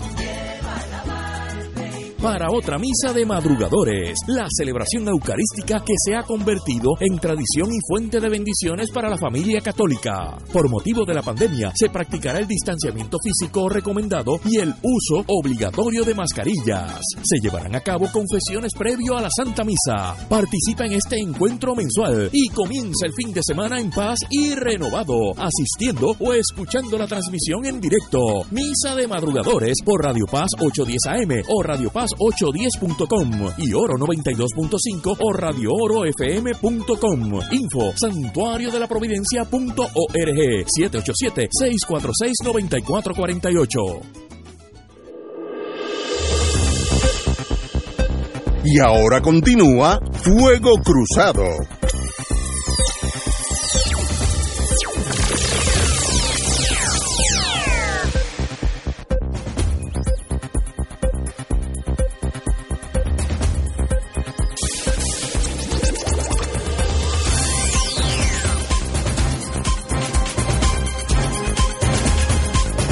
Regresamos, amigos, amigas. Bueno, vamos al final de la, de la al, programa porque nos quedamos en un, en un punto que yo sé que es neurálgico y, por eso lo traje y, la verdad que tuvimos una hora en él, pero muy bien. Eh, el, yo lo único que quisiera es que nuestros escucha, en serio, en serio, eh, reflexionaran junto con nosotros sobre estos asuntos que son tan sí, importantes. Que eso es, si, si eso se logra. O sea, no se trata de quién tiene la razón o deja de tenerla, se trata del país, de veras. Esto estoy de acuerdo con ustedes y para eso este programa yo trato. Esa idea original no es mía, es de, de Carlos Gallizá. Él quería hacer un programa donde la gente lo oyera para ver diferentes vertientes y no la cosa de que si no eres estadista el cuco te mata o si no eres independentista pues Dios no está contigo. O sea esa cosa pues de 8 a 5 hay un montón de programas que van por ahí así que eh, eh, eso sencillamente eh, yo espero ser diferente. Bueno en estos días hablar de Estados Unidos corregir algo en estos días hubo un caso trágico de la señora Andrea Ruiz Costas que el Tribunal Federal eh, decidió no aceptar, certiorari denied, denegó ver el caso. Eso no quiere decir que adjudicó nada, el caso se queda como llegó allá, en el cual el Tribunal Supremo dijo que las, las uh, uh, el tape, el video, el, las grabaciones que ocurrieron en el Tribunal de Cagua, pues no se deben divulgar, aunque la familia de la asesinada, desgraciadamente, este no tenía problema que se divulgara y eso fue eh, pues controversial. Yo creo que yo hubiera decidido lo contrario, pero eh, sencillamente eh, así es la vida. Eh, y yo quiero indicar que eso, he oído tantas cosas que gente que no entiende el sistema, que eso Estados Unidos aprobó, que dijo que está de, acuerdo con el Tribunal Supremo, eso no quiere decir nada.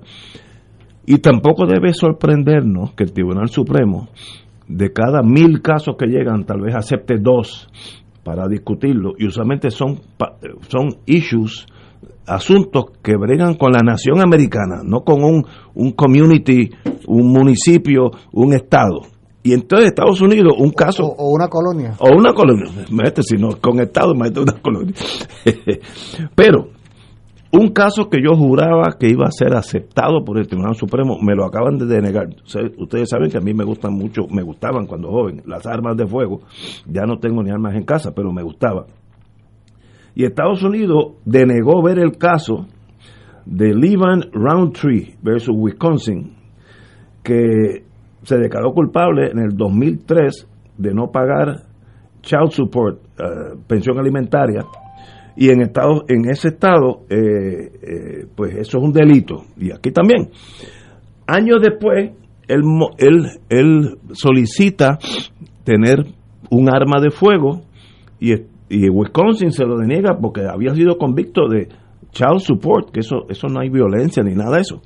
Y el Supremo, digo, yo estaba seguro, como eso tiene que ver con casi todos los estados, el issue de un reo, una persona que ha sido convicta, tiene derecho a portar armas, hay un derecho constitucional, la segunda enmienda, a portar armas, pues yo pensé que se iba a ver. Y eh, ayer recibí un magazine que yo recibo de, de, armas de fuego, donde se denegó. Estados Unidos dijo que eso no era un issue nacional, era un issue de Wisconsin, y como es de Wisconsin, se queda en Wisconsin. Así que no nos debe sorprender el, el fallo de Andrea, desgraciadamente la joven murió empezando a vivir, porque es que el Supremo brega con asuntos que ellos consideran que son cruciales para la nación americana. Y si no considera que los estados pueden limitar el derecho a portar armas, a tener un arma, pues el derecho de las grabaciones en corte de un caso en una colonia, como diría Muriente, pues mucho menos. Así que no es nada personal, no es porque Puerto Rico es, un, es una colonia que no quieren meterse con el estatus de Puerto Rico, no, es que no, no lo consideran importante el issue jurídico para eh, entretener, el, entertain el caso y poder decidir para la nación entera. Bueno, eh, eso es un issue que lo traigo aquí para, para que veamos que no estamos aislados, eh, que no hay ese discrimen contra Puerto Rico, es que sencillamente pues este el, el, Supremo es Supremo y brega con los asuntos que ellos crean que son de importancia a la nación americana, no a un Estado, una comunidad, eso eso es aparte. Porque ese es el Tribunal Supremo de, de, otro país, de, otro país que brega con los asuntos de su país. No, y, así debe ser.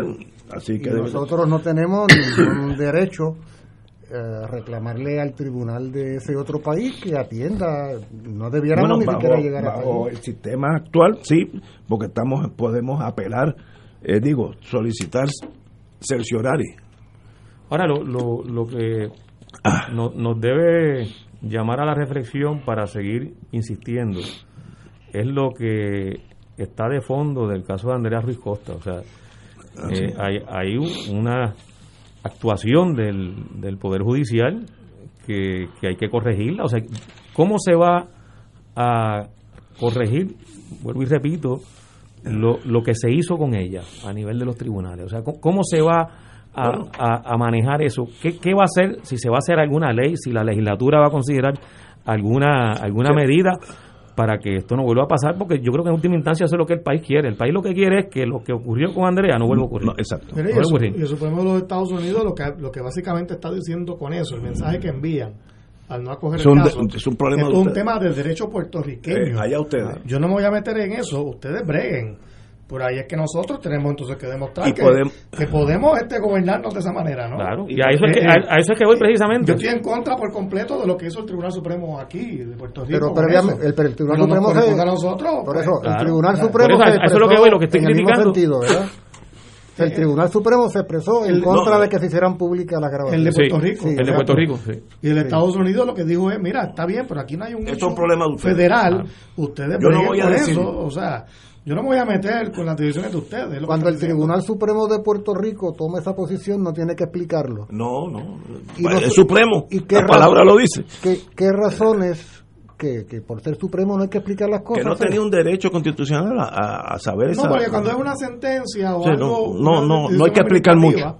No la tienen que explicar. No, no. Ahora, nuestra legislatura podría legislar que eso suceda. claro que claro, sí. Acabó. Eso, eso, es lo que voy, o sea, cómo se va a actuar en el caso de la legislatura de Puerto Rico o en el nivel en que haya que actuar para que esto no se vuelva a repetir. Porque, eso, en última instancia, eso es lo que hay que atender. Que, esa tragedia que ocurrió con Andrea no se repita. Que los errores que se cometieron no se vuelvan a cometer. Y que el, en alguna medida esa cadena de impunidad o de protección que hubo en la rama judicial hacia eh, la jueza de, de Cagua, pues eso no vuelve a ocurrir porque mm. eso eso en última instancia crea como como sabor eh, y como sensación en, en la gente nuestra de que no pues que esto no sirve o sea que y bueno probablemente es que la, está familia... en proceso de no servir pero pero de alguna manera tiene que haber mecanismo para que para que se proteja la vida de, de la gente en este caso de las mujeres que, están eh, basando por una situación no de ahora sino de años pero que ahora se ha recrudecido de una violencia brutal contra las mujeres. ¿Y, qué privacidad es la que el Supremo quiere proteger aquí? Exacto. Cuando la familia de Andrea dijo, yo quiero que se publiquen los procedimientos. La única persona aquí que tenía derecho a la privacidad era Andrea y sus herederos, ¿no? Que están diciendo, yo quiero que se publique esto. Así que, pues ya, ya, renunciaron. No estamos, no es, ya hay que publicarlo. En su esencia, en su esencia, no estamos ante un problema judicial no es el carácter judicial del asunto el que hace que haya tantas preocupaciones de la sociedad puertorriqueña, es el carácter social, es el carácter humano, es el hecho que se señala de la violencia de que es objeto una gran porción de nuestra sociedad por consideraciones de género. O sea, es, la desgracia, el sufrimiento que ha provocado, si no, no estaríamos hablando de esto, sería un hecho consumado y ya se acabó. Esto no fue un boleto de tránsito que le dieron a alguien que tú vas simplemente y lo pagas y resolviste. Estamos hablando de cómo se ha ido arrastrando la angustia de lo que ha sucedido y el temor de que pueda suceder nuevamente. ¿Ve?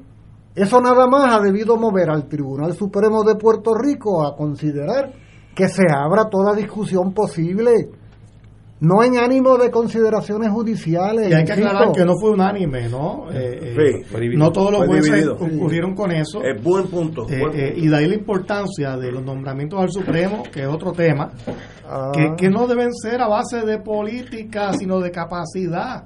Las personas que tienen que, que, que se confirmen tienen que tener pues temperamento judicial. Tú tienes el Senado, que es el que lo confirma, tiene que ocultar cuál es su, su filosofía del derecho, cuál es su visión sobre los derechos constitucionales. Eh, y a base de eso es que deben ser eh, aprobados o no. Ahora, ¿cuál es la posibilidad, José, cuáles son las posibilidades que tiene la legislatura de pasar sobre esto una vez el Tribunal Supremo de Puerto Rico y el de Estados Unidos se puede. No, no, lo pueden hacer porque aquí no hay. ¿Qué es lo que pueden hacer? Esto no fue una opinión de índole constitucional no es una opinión formal del Supremo, ¿no? Que cree jurisprudencia. ¿Y qué es lo que podría hacer una la ley administrativa, ¿no? Una ley se puede aprobar una ley. Una ley que diga las grabaciones de los tribunales una vez que el afectado no tenga objeción que sea pública, se hace pública. ¿Con efecto retroactivo? No, no, no, tal vez tal vez eso es prospectivo. ya eso es más difícil. Pero prospectivo se puede hacer y se acabó. Y yo no veo la lógica, yo no veo, bueno, en inteligencia uno siempre aprende cuando hay un secreto por algo es. ¿Qué, ¿Qué Puerto Rico se afectaría si esa grabación sale para afuera? Se cae el morro, desaparece el aeropuerto internacional. hay algo ahí que el sistema, el establishment, en este caso el Tribunal Supremo, quiere mantener secreto. Eso, eso es, yo puedo estar equivocado, pero esa es mi intuición, me dice... en el imaginario social puertorriqueño, la lectura que se hace de tanto secreto es la admisión de negligencia e irresponsabilidad de los jueces relacionados. Eso es lo, eso es lo que queda en, la conciencia de, la de uno. No sé, tenemos que ir a una pausa, amigos, y regresamos with Crossfire. Fuego Cruzado está contigo en todo Puerto Rico. Los rotarios se preguntan antes de actuar, ¿es la verdad? ¿Es equitativo para todos los interesados? ¿Creará buena voluntad y mejores amistades? ¿Será beneficioso para todos los interesados? Mensaje del Club Rotario de Río Piedras. Buenos días familia. Es la casa a la que siempre puedes llegar sin invitación. A las 10 de la mañana, Judith Felicie es tu anfitriona para conversar sobre medicina, psiquiatría de niños y adolescentes, artes, derecho, valores y fe. Todos los días por Radio Paz 810 AM. Buenos días familia. Donde una conversación parece demasiado corta. Buenos días familia. De lunes a viernes por Radio Paz 810 AM. Radio Paz ofrece el mejor motivo para levantarte temprano y disfrutar el comienzo de un nuevo día de lunes a viernes con Enrique Liboy y Radio Paz en la mañana. La dosis perfecta de noticias, deportes y éxitos musicales de todos los tiempos, humor y curiosidades, calendario de actividades y tus peticiones musicales por el 787-300-4982. Conéctate con el 810 AM de lunes a viernes con Enrique Liboy y Radio Paz en la mañana. Fanático del deporte, la mejor información y el mejor análisis lo escuchas los sábados a las 2 de la tarde por Impacto Deportivo con Javier Sabat y el más completo elenco en deportes por Radio Paz 810 AM y en las redes sociales Facebook Impacto Deportivo, Radio PR, Twitter e Instagram. Impacto underscore Deport. Juntos, impactando el deporte nacional. Fuego Cruzado, el programa de más credibilidad en la radio puertorriqueña, es ahora la tribuna abierta de análisis noticioso, con diversas perspectivas que exploran el trasfondo de lo que acontece a diario y cómo nos afecta. Escucha Ignacio Rivera y sus panelistas invitados de lunes a viernes en Fuego Cruzado en transmisión diferida a las 10 de la noche por Oro 92.5 FM. Y ahora continúa Fuego Cruzado. Regresamos amigos y amigas, vamos a hablar, tocamos el tema del candidato del señor gobernador al Tribunal Supremo, el honorable Roberto Rodríguez Casilla. Eh, obviamente, si uno lee la prensa, página 12, miércoles, nuevo día, pues obviamente tiene personas endosándolos, gente de mucho peso. Eh, cito, sería un juez extraordinario en el Supremo, haría un gran trabajo eh, esas son palabras de la ex juez Igri Rivera. Irán Sánchez Martínez sí es un gran ejemplo de carrera judicial porque no todos los jueces empiezan como juez municipal y terminan a punto de entrar al Tribunal Supremo en todas sus categorías de jueces de primera instancia. Ahora, también tiene un récord académico de primera, tiene maestría en la Universidad de Madrid, que no es poca cosa, eh, otro, otra maestría, no se me olvida ahora, pero eh, obviamente sus su estudios son impecables. el, el gobernador lo nombró. El Senado dice que no es necesario. Ese no es el rol del Senado. El rol del Senado es pasar sobre él y, y si lo aprueban, lo aprueban y si no lo aprueban, no lo aprueban. Eh, mi intuición, vuelvo, cuando la gente esconde las cosas, mi intuición, los populares yo creo que están diciendo, vamos a esperar que podamos canjear uno por uno, uno popular, uno PNP, y, y oh, si ganamos las elecciones, pues nombramos a todos Partido Popular. Es que es la tribalización de la judicatura, que es para mí un error mayúsculo. Eh, como estoy tratando de hacer, oye, la falange hoy no me está... Eh, maestría en creación literaria, ok, eh, también tiene este señor juez. Eh, pero él tiene una decisión que lo va a perseguir el resto de su vida. Eh, este fue uno de los tres jueces que decidió a favor de dar paso a la certificación del exgobernador Roselló Nevares como delegado congresional a favor de la estadidad, luego que fuera electo mediante nominación directa, a pesar que no tenía la residencia. Yo estoy seguro que esa decisión va a ser tema, si, si, si va ante, lo, ante el Senado, ahí, van ahí va a haber la discusión sobre su parcialidad a favor de un estado de un de un partido o no ese es su flanco débil ahora lo otro que mencioné es su flanco positivo, cualificado, para mí está. Pero el Senado no puede jugar a la cosa chiquita, como dicen en Estados Unidos, the little politics, la política chiquitita. Sean senadores, lo llaman a la vista, lo, lo examinan de buena fe, estoy partiendo de la buena fe. Y si cualificó, cualificó, y si no cualificó, pues no cualificó. Y, y, ya rindieron con su deber. Esta cosita me da la impresión que es un canje de poder político unos con el otro y eso para mí está mal. Compañero. aquí yo creo que hay dos, dos temas ¿no? distintos que tenemos que analizar separadamente, obviamente. Lo primero es que, Ignacio, tú mencionas el tema de si hacen falta o no eh, jueces, nueve jueces en el Supremo. ¿no? Eso es otro, La realidad es que no hacen falta nueve jueces en el Supremo. Tal vez cinco. Nunca han hecho falta. Eh, podrían, posiblemente podrían ser cinco. Eh, no olvidemos que esto fue bajo Fortuño, que una vez eh, llegó al Supremo una mayoría de jueces nombrados por gobiernos del PNP, pues ellos le solicitan a la Asamblea Legislativa del PNP que se aumente el número de jueces, pero no había en realidad una base razon, razonable, racional para eso, ¿no? la realidad es que el, la carga de trabajo en el Supremo está en unos mínimos históricos y es, y es cuando mínimos históricos también se necesitan de jueces, yo creo, allí. Eh, así que ese tema, pues vale la pena discutirlo. Eso es otro, y, eso es otro Es otro tema, ¿no? Eh, pero, eh, por lo tanto, cuando, cuando se dice, bueno, es que no es indispensable aprobarlo rápido, es verdad. No, nadie extraña si hay un juez menos o no en el Supremo porque no hace falta. pero habiendo dicho eso, pues mira, como todo nominado, al Senado le, le corresponde pasar juicio eh, la Constitución establece que tienen pues este poder de, consejo y, consentimiento, ¿no? Que es la aprobación de los nombramientos que hace el gobernador. Eh, en este caso, pues mira, en algún momento le corresponde, sí, porque es lo justo que se le haga un procedimiento legislativo de vistas públicas, que vaya todo el mundo a deponer. Eso tiene que darse en su momento, porque la realidad es que pues hay una vacante en el Supremo, mientras el Supremo no le diga a la Asamblea Legislativa que tiene que venir del Supremo, pues yo no, podemos ser siete, no hace falta nueve. Eh, vamos a bajar el número de jueces.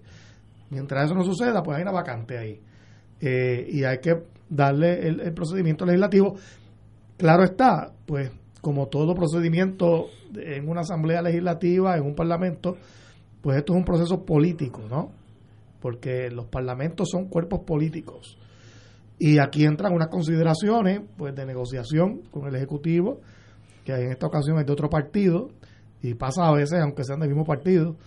Y yo estoy seguro que, como dijo Ignacio, eh, yo estuve ahí ocho años, oye, eh, que lo que está pasando por la mente del presidente del Senado es, yo no voy a, eh, a usar esa ficha, ¿no? que, que tiene Pierluisi y que me ha aquí entregado para aprobar este nombramiento, yo voy a esperar a que surja otra ficha de negociación, ¿no? Eh, voy a esperar a que surja otro nombramiento, otra vacante en el Supremo o, otro, o algún otro nombramiento de gran importancia eh, que yo pueda entonces negociar con el gobernador eh, y ahí decidiremos pues, pues ¿qué, qué, sucede con esto. Esa es, la, esa es la parte política de esto, que no, no suena bonito, pero es la realidad de nuestro sistema eh, político de gobierno, es la realidad, yo creo que de todos los países del mundo suceden cosas parecidas. Eh, eh, no cae bien, pero es lo que sucede, es la, es la, es la, la política real, ¿no? en este tipo de situación. Yo creo que primerísimo que todo, no debemos obviar que aquí estamos manejando una ficción. Una ficción que nos enseñaron desde chiquitos cuando nos decían que Puerto Rico curiosamente, aunque es una colonia, tenía un modelo republicano de gobierno. Esta es una colonia con una forma republicana de gobierno. Y que las formas republicanas de gobierno comprenden de tres ramas, eh, ejecutivo, legislativo, judicial, cada una de las cuales tiene espacios eh, autónomos, digamos, entre todos, y que no se supone que lo uno interviene en lo otro, sino que hay libertad de funcionamiento sin que haya la coacción de ninguna de las partes. Esa es una gran ficción. Por eso es que cuando conversamos del tema, se comienza a sacar cuenta, dime qué partido fue el que designó, te diré de qué partido serán la mayoría o la minoría de los jueces.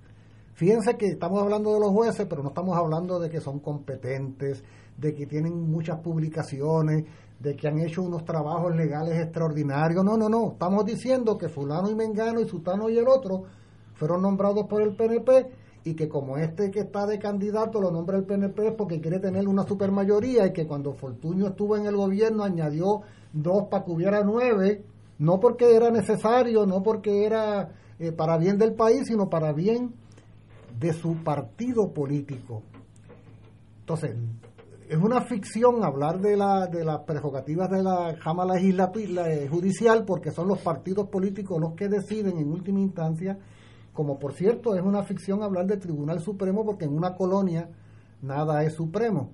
Eh, eh, por eso es que se fue al Supremo de Estados Unidos a reclamar lo otro, porque ese sí es el Supremo en una colonia. Pero además está el detalle del interés común. Se supone que los gobiernos existen para el interés común, para el interés general. Y aquí el compañero Nadal Powell ha hecho una interpretación muy acertada de lo que él entiende que es la movida que está tomando el presidente del Senado en el manejo de estas piezas, ¿no? En este ajedrez, donde evidentemente lo que está es el interés partidista. O sea, el interés de su Senado, del Partido Popular Democrático, no es interés del país. Yo no digo con esto que yo critique la decisión de no designar este sujeto, lo que estoy diciendo es de cómo fíjate que en, última instancia son los intereses de cada una de las partes y del poder que tienen en la legislatura lo que están haciendo que las cosas sucedan o no. Mientras tanto, el país observa todo esto y dice, oye, acaben de ponerse de acuerdo para bien del país. Tanto el presidente del Senado como de la Cámara, entre ellos siendo miembros de un mismo partido como el propio Partido Popular en la legislatura frente a las otras organizaciones políticas que forman parte de esta, como el gobernador de Puerto Rico frente a todo lo demás, de repente uno dice, pero ¿para qué sirve todo esto? ¿Qué tipo de discusión? Se me hace que muchas veces en fuego cruzado el análisis y la discusión de los asuntos es mucho más seria y profunda que en la legislatura de Puerto Rico, honestamente. Cuando uno ve todo este cuadro de situación, eso de que Pedro Pierluisi aparezca sin lugar a dudas queriendo aparecer como el muchacho bueno que trae a este ser humano competente, profesional, educado, que sufrió un percance en su vida y mira cómo se ha superado. Ay, lo traigo para que sea designado porque merece. Aquí están los malos del Senado que van a decirle que no. Mira, tú ves, seguramente lo hicieron no porque fuera incompetente, no porque fuera PNP, sino porque es cuadraplégico. ¿Eh? Y ahí se entra en toda esa madeja de podredumbre. ¿Eh? De la tiraera en la que se nos meten a todos nosotros, que es una desgracia ver este tipo de debate. Lo que va a suceder es que no lo van a designar, sencillitamente. Si lo bajaran al piso, lo van a dejotar. Y Pedro Luis habría cumplido porque lo designó. Pero él sabía que él, lo tiró a Mondongo, como dicen por ahí, lo tiró a Mondongo, lo tiró a que lo sacrificaran el día que lo consideraran, si es que lo, lo considerara alguna vez la legislatura. Mientras tanto, invertimos mucho tiempo en este tipo de... Solo un comentario eh, adicional. Eh, este debate y lo que ha surgido a partir de la nominación de este posible juez o de este juez para el Supremo por Pierluisi, eh, reafirma nuevamente que con el Tribunal, entre comillas, Supremo, ha venido ocurriendo un deterioro de imagen e incluso de, de su función en los últimos años. Y uno tiene que ubicar eh, ese punto de inflexión, eh, que, es, relativamente reciente, eh, con la decisión de, de, Fortuño de ampliar el Tribunal Supremo a nueve, que es importante destacar que fue después de que se hiciera un referéndum donde el país votó en contra de ampliarlo. O sea, el, el nivel de, de guerra política, eh, de deterioro político del PNP con relación al Supremo llegó a tal grado que por encima de una decisión de un referéndum en Puerto Rico, decidió ampliar el Tribunal Supremo a nueve. Como decía José, eh, cuando tuvieron esa mayoría, pues por un tecnicismo que existe, de que si la mayoría del Supremo pide que se aumente, pues se aumenta, pues lo aumentaron a nueve, pero el objetivo no era hacer un Tribunal Supremo más eficiente o que tuviera un mayor grado de, de productividad o de calidad de su función y de su ejecución como, como rama de gobierno, sino con el interés único y exclusivo de controlarlo con una supermayoría, que fue efectivamente lo que ocurrió. Y bajo la idea errada también, Tato, de que teniendo eh, una composición ideológica en términos del estatus, que es de lo que se trata esto, en el Supremo vas a lograr algo. Porque aquí la estadidad, ni la independencia, ni el él ha mejorado, nada va a llegar por vía del Tribunal Supremo.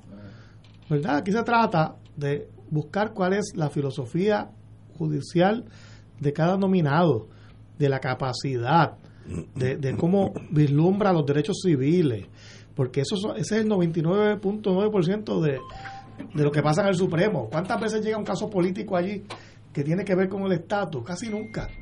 Entonces tú estás, eh, de verdad que tú quieres, que tú quieres adelantar con tener gente de tu partido en el Supremo. Es interesante. Porque en realidad no adelantan nada. Interesante Yo creo que, a, lo que, a lo que también se, se persigue con esto es atender una clientela política del PNP que a través del Tribunal Supremo puede tener algún tipo de beneficio, tiene beneficio en cuanto a decisiones de asuntos que sí le son de interés a sectores que respaldan al PNP y que son parte de, de, la gente que tiene influencia dentro del PNP y que es parte de su electorado y que sobre temas como el asunto de género, por ejemplo, eh, pues les interesa que en el Supremo haya una figura conservadora que puedan tomar decisiones a favor de esa visión ideológica. Eh, a, mí, me parece que por ahí es que va el interés principal. principal. Si, la legislatura es conservadora, pues yo quiero que juez sea conservador y a base de eso, pues yo pues confirmo no el nominado. Ese es el proceso democrático, ¿no? Si la legislatura es liberal, pues yo quiero que sea un juez liberal con los derechos civiles, pero, pero, que no sea partidista la consideración. Pero ese planteamiento que tú traes, porque mira cómo se llenan la boca los anexionistas eh, hablando de la colonia, ¿no? De Puerto Rico. Entonces uno pensaría, bueno, ¿y por qué si eres tan anticolonialista estás tan ufanado en controlar esas instituciones que después de todo tú sabes que no tienen ningún alcance estratégico, ¿verdad? Bueno, eso ha de tener una respuesta que por, creo que va por lo que plantea el compañero Rivera Santana, es que después de todo los anexionistas son tan colonialistas y son tan colonialistas y además hay unas zonas de confort de esos sectores a lo que tú dices, esa clientela, que se han hecho poderosos, se han hecho ricos, se han hecho acomodados en la colonia, que uno podría incluso preguntarse si acaso les interesa la estabilidad en realidad, porque su, su zona de confort la tienen aquí, en el actual estado de cosas. Entonces lo que quieren es garantizar que el ordenamiento jurídico y social que haya en la colonia, en la colonia, corresponda a sus intereses en materia de ese conservadurismo, en materia ambiental, en materia de género, en materia de relaciones laborales. Fíjate que en ningún caso se habla de la estabilidad, de la transformación de la sociedad, no, no, es maquillar lo que hay. A esos señores les conviene y les interesa aquí en el ELA, en el ELA porque es en el ELA donde se han hecho ricos, en el, es en el ELA donde tienen poder económico, donde tienen influencia. O sea, eso de ser anexionista termina siendo para las reuniones que tienen, como lo de los amigos de Ignacio, para sacar pecho allá de vez en cuando, pero en realidad no les interesa. Si no, ¿por qué haber tanto interés, como tú muy bien señalas, en controlar un tribunal colonial como es el Tribunal Supremo de Puerto Rico? Parecería no tener sentido. Bueno, a mí lo que no me hace sentido es el, el interés partidista. Yo entiendo, entendería mejor esto si cada partido tuviese pues una postura sobre filosofía del derecho es verdad, en cuanto, en cuanto a lo, que debe regir el Tribunal Supremo. Y ese debe ser el debate. Debe ser una élite pues, jurídica. Claro, una académica o, personas con una trayectoria profesional. Cuando seamos este, independientes, así eh, va a ser el Tribunal Supremo de Puerto Rico. Oye, y de, y, de nuevo, y de nuevo... yo tengo chance de ser juez del Supremo. Y de, nuevo, este, este, tipo, este tipo de lucha política, porque recuerda, de, nuevo, los nombramientos judiciales pues pasan en, mayor o menor medida por el proceso político. Oye, que es partidista. En, ¿eh? Europa... en, política es puramente partidista. Por eso, en Europa, pues hay una carrera judicial e interviene un poco menos, un poco menos la política, siempre interviene.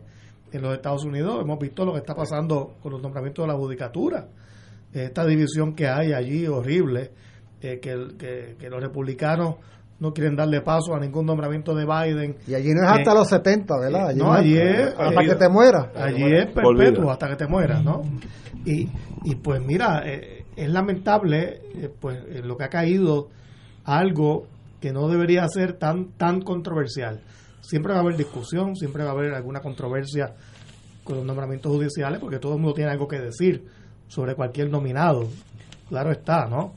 Eh, y, y todos los que están en el Supremo ahora pasaron por un proceso de, nombramiento legítimo, ¿verdad? Eso no se discute. Pero este no es un planteamiento. es, legítimo discutir pero la nuestro filosofía, ¿no? Nuestro planteamiento no es, un, no es un planteamiento ingenuo ni cándido de que sea gente neutral y ajenas a la vida política. Ah, eso, no, existe. Eso no, se trata de eso. Claro, no. Se trata, se trata de que el partidismo, el vulgar partidismo, no sea el que esté determinando. Oye, lo mismo que pasa en la Comisión Estatal de Elecciones, es la misma realidad. Una institución pública es controlada por instituciones privadas. O sea, los partidos políticos, que son instituciones privadas, son los que controlan la institución pública que dirige las elecciones en Puerto Rico. Por cierto, al PNP le interesa que el Supremo sea un Supremo alineado con su visión sobre el sistema electoral. Claro. O sea, porque ahí es que se van a recibir si es que llegara, ¿verdad? Lo que pasa es que si aquí tuviese Héctor Luis Acevedo brincaba, porque la realidad es que eh, yo entiendo lo que tú dices, Julio, y, puedo estar de acuerdo en, principio, pero en Puerto Rico lo mejor que ha funcionado, lo menos malo, digamos, ha sido el, el balance electoral, que es imperfecto y hay que arreglar eso en la Comisión Estatal, eh, porque se velan unos a los otros por lo menos, eh, en teoría pero si tú le entregas eso, por ejemplo, al, gobierno de turno, sería peor, ¿no? Este, porque entonces. Pero es que, oye, pero entonces. Pero daría la, pero daría la impresión, es que daría la impresión de que en este país no somos capaces de constituir cuerpos colegiados de hombres y mujeres honorables que sirvan bien al país. Pareciera que, se está diciendo todos estamos contaminados, todos estamos dañados, todos estamos pervertidos. Es por lo que pareciera decir. Es que la, la, el virus de la política afecta a todo. Yo creo que los cuatro... Oye, de la política partidista, Los, cuatro estamos de acuerdo que el señor o la señora que vaya al Tribunal Supremo debe ser lo mejor que le pueda suceder a Puerto Rico.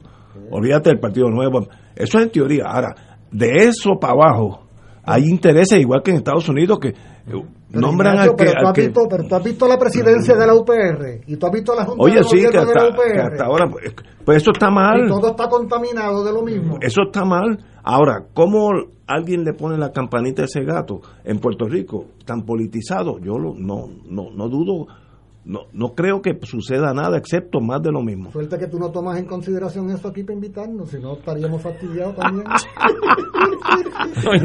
bueno, tiene que haber un cambio tiene Que haber, hombre, eh, hay que elegir este, gente, hombres y mujeres, que crean en que efectivamente las agencias, el gobierno de Puerto Rico debe ser dirigido por lo mejor que el, mejor talento. El mejor talento. Pero, pero tenemos que ir una pausa.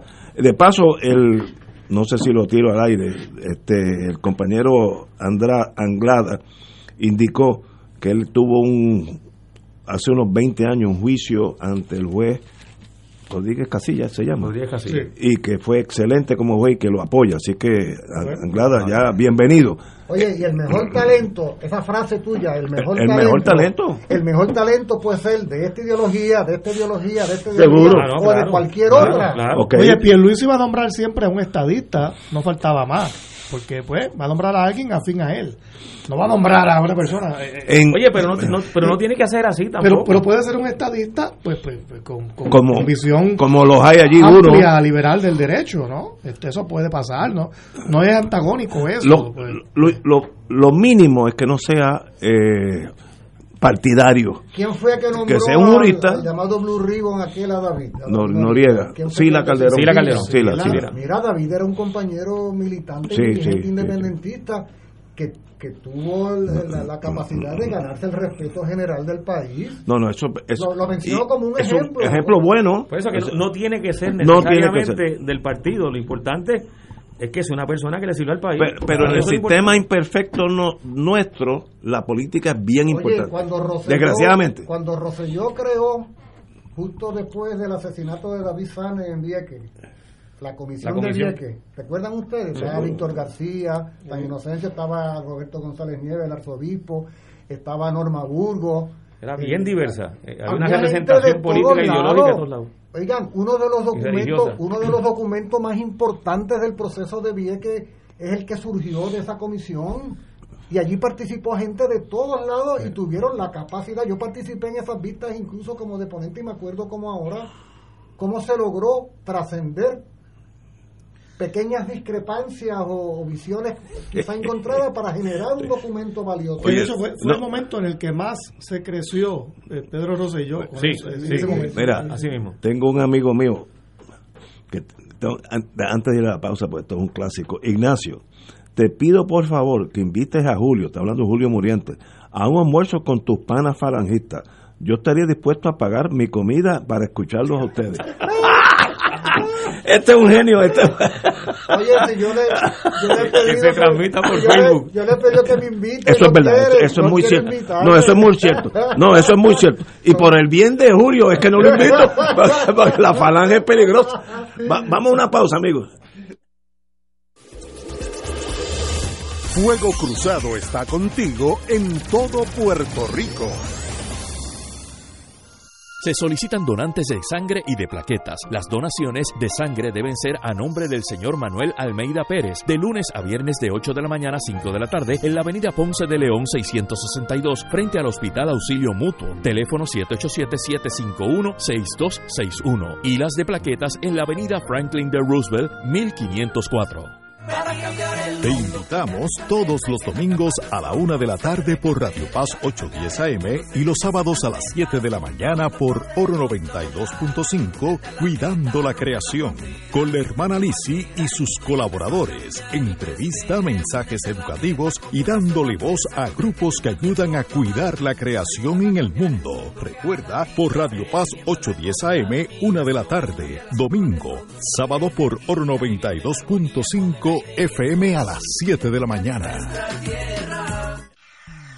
Cada sábado de 9 a 11 de la mañana tendrás un encuentro con De Frente con la Verdad, donde se discuten asuntos que tocan de cerca la actualidad en todas sus perspectivas, las historias que afectan a tu diario vivir, estos y otros temas analizados desde el punto de vista evangélico. De Frente con la Verdad, todos los sábados de 9 a 11 de la mañana por Radio Paz 810. Saludos familia de Radio Paz, mi nombre es Jafet Marrero. Y yo soy Eric Rosario. Ahora puedes escucharnos todos los sábados a la 1 pm en Podcalizando. La conversación que no tuviste después de misa. Un programa para toda la familia. Búscanos en las redes sociales como Influenzando. Y recuerda, Hagamos viral a Jesús. 2.6 millones de autos en Puerto Rico. Algunos de ellos con desperfectos. Autocontrol. Tu carro. Tu mundo. Tu mundo. Tu mundo. Ahora, de 12 del mediodía a 3 de la tarde. Por Radio Paz 810 AM y Radio Paz 810.com. Y ahora continúa Fuego Cruzado.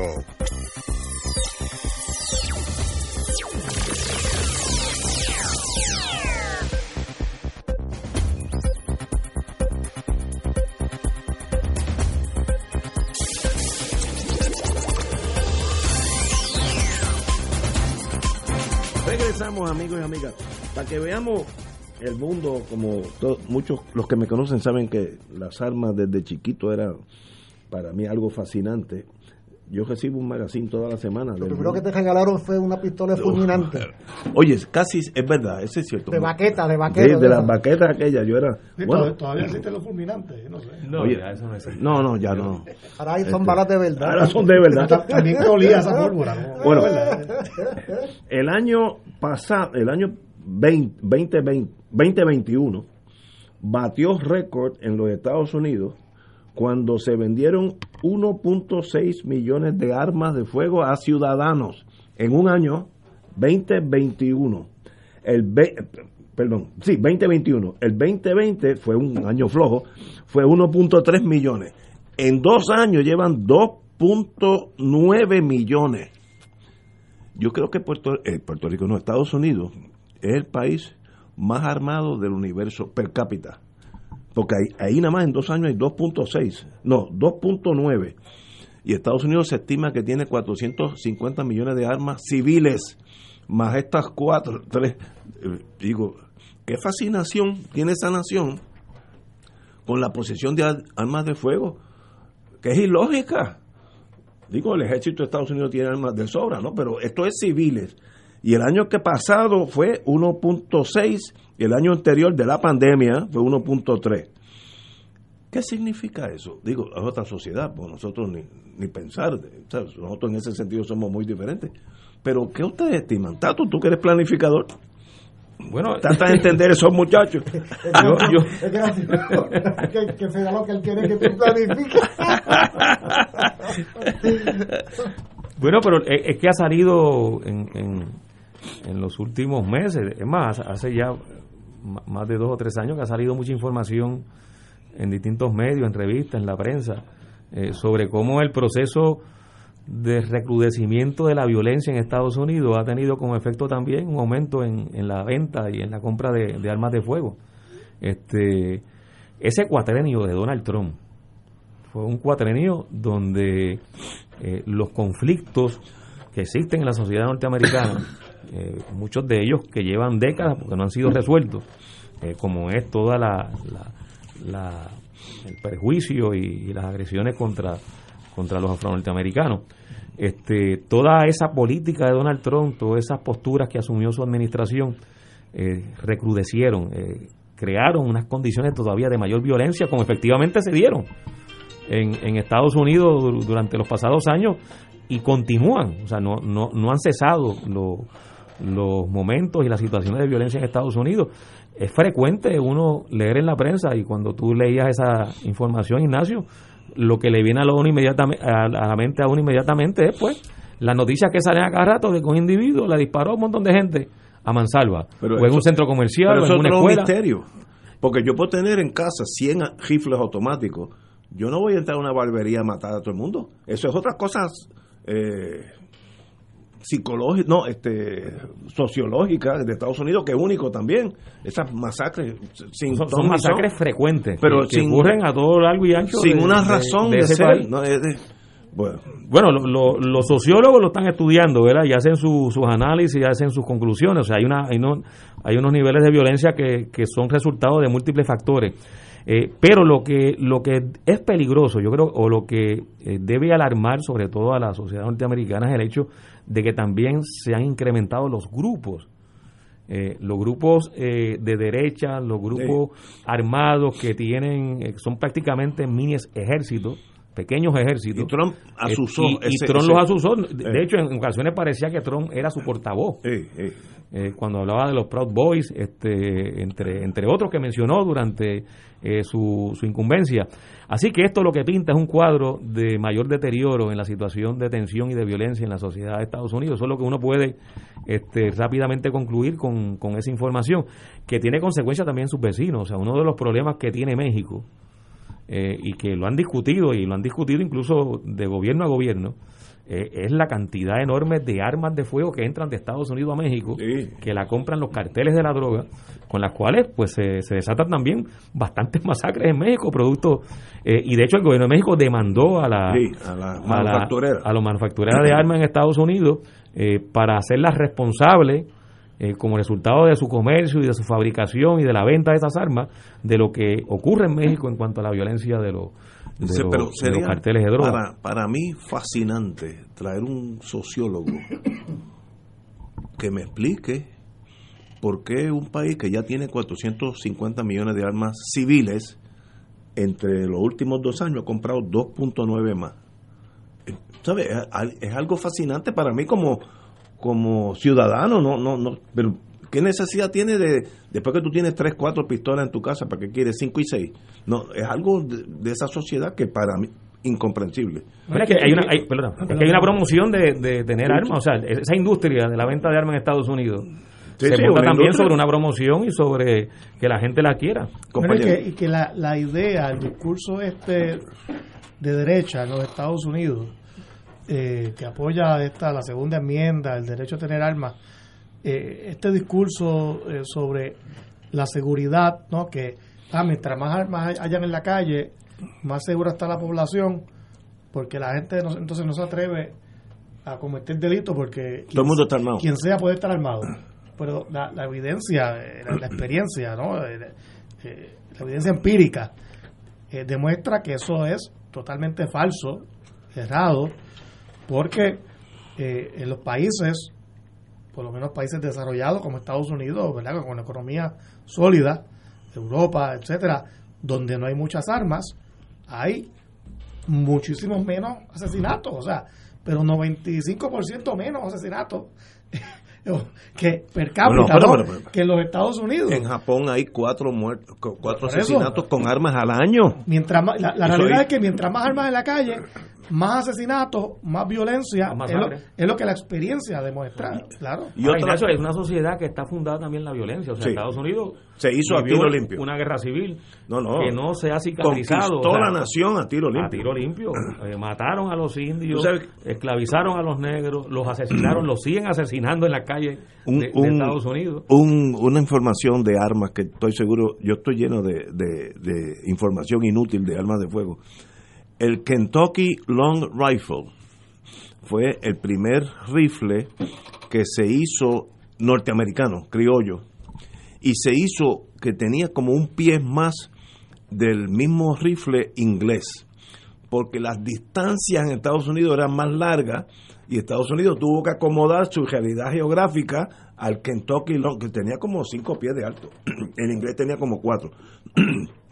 Y era porque cuando tú ibas por Kentucky, por ahí caminando hacia el oeste, los ataques de los indios ya tú podías dispararles desde más lejos.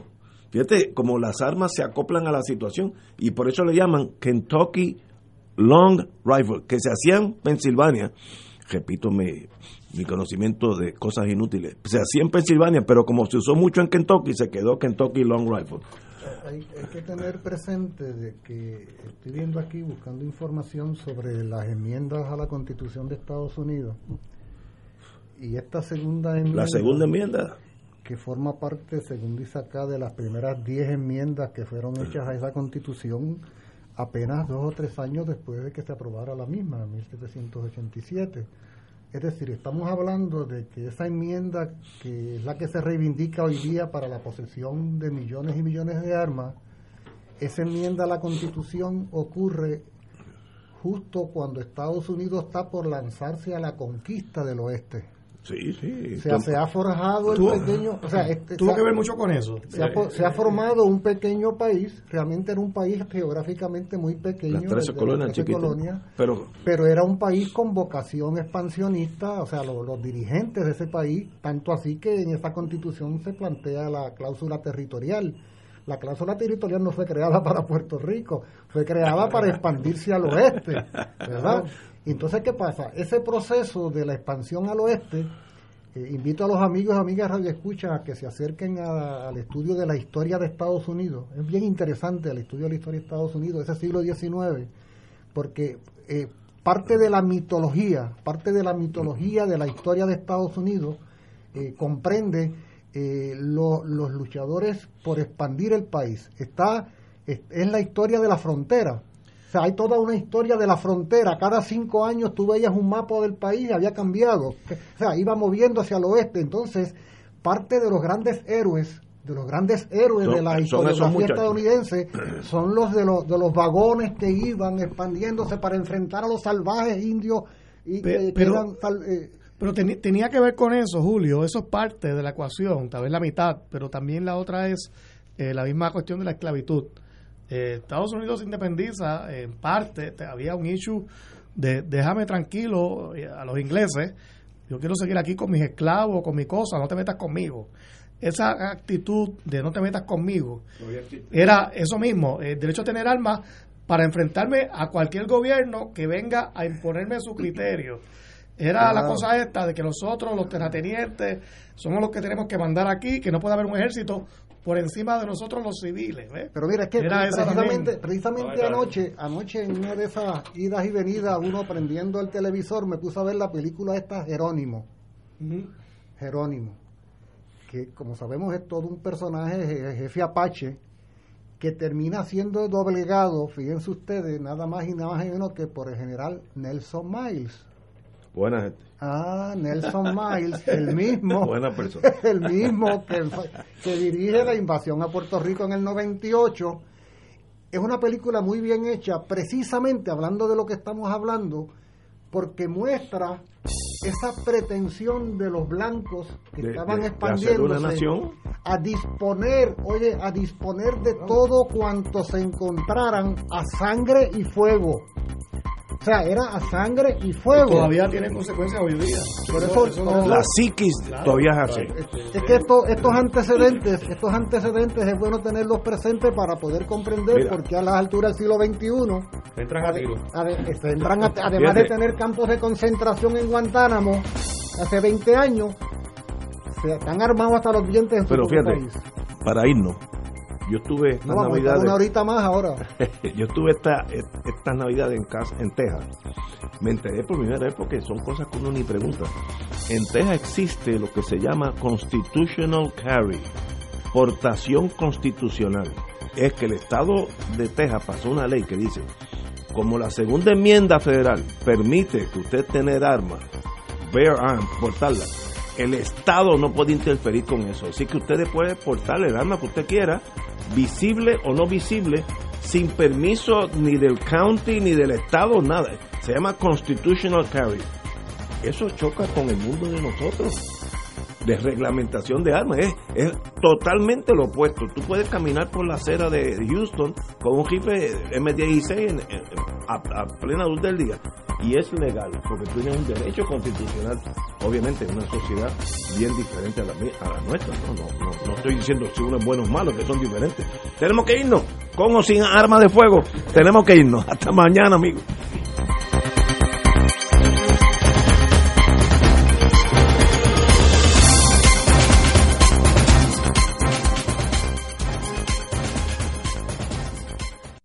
Esta emisora y sus anunciantes no se solidarizan necesariamente con las expresiones vertidas en el programa que acaban de escuchar.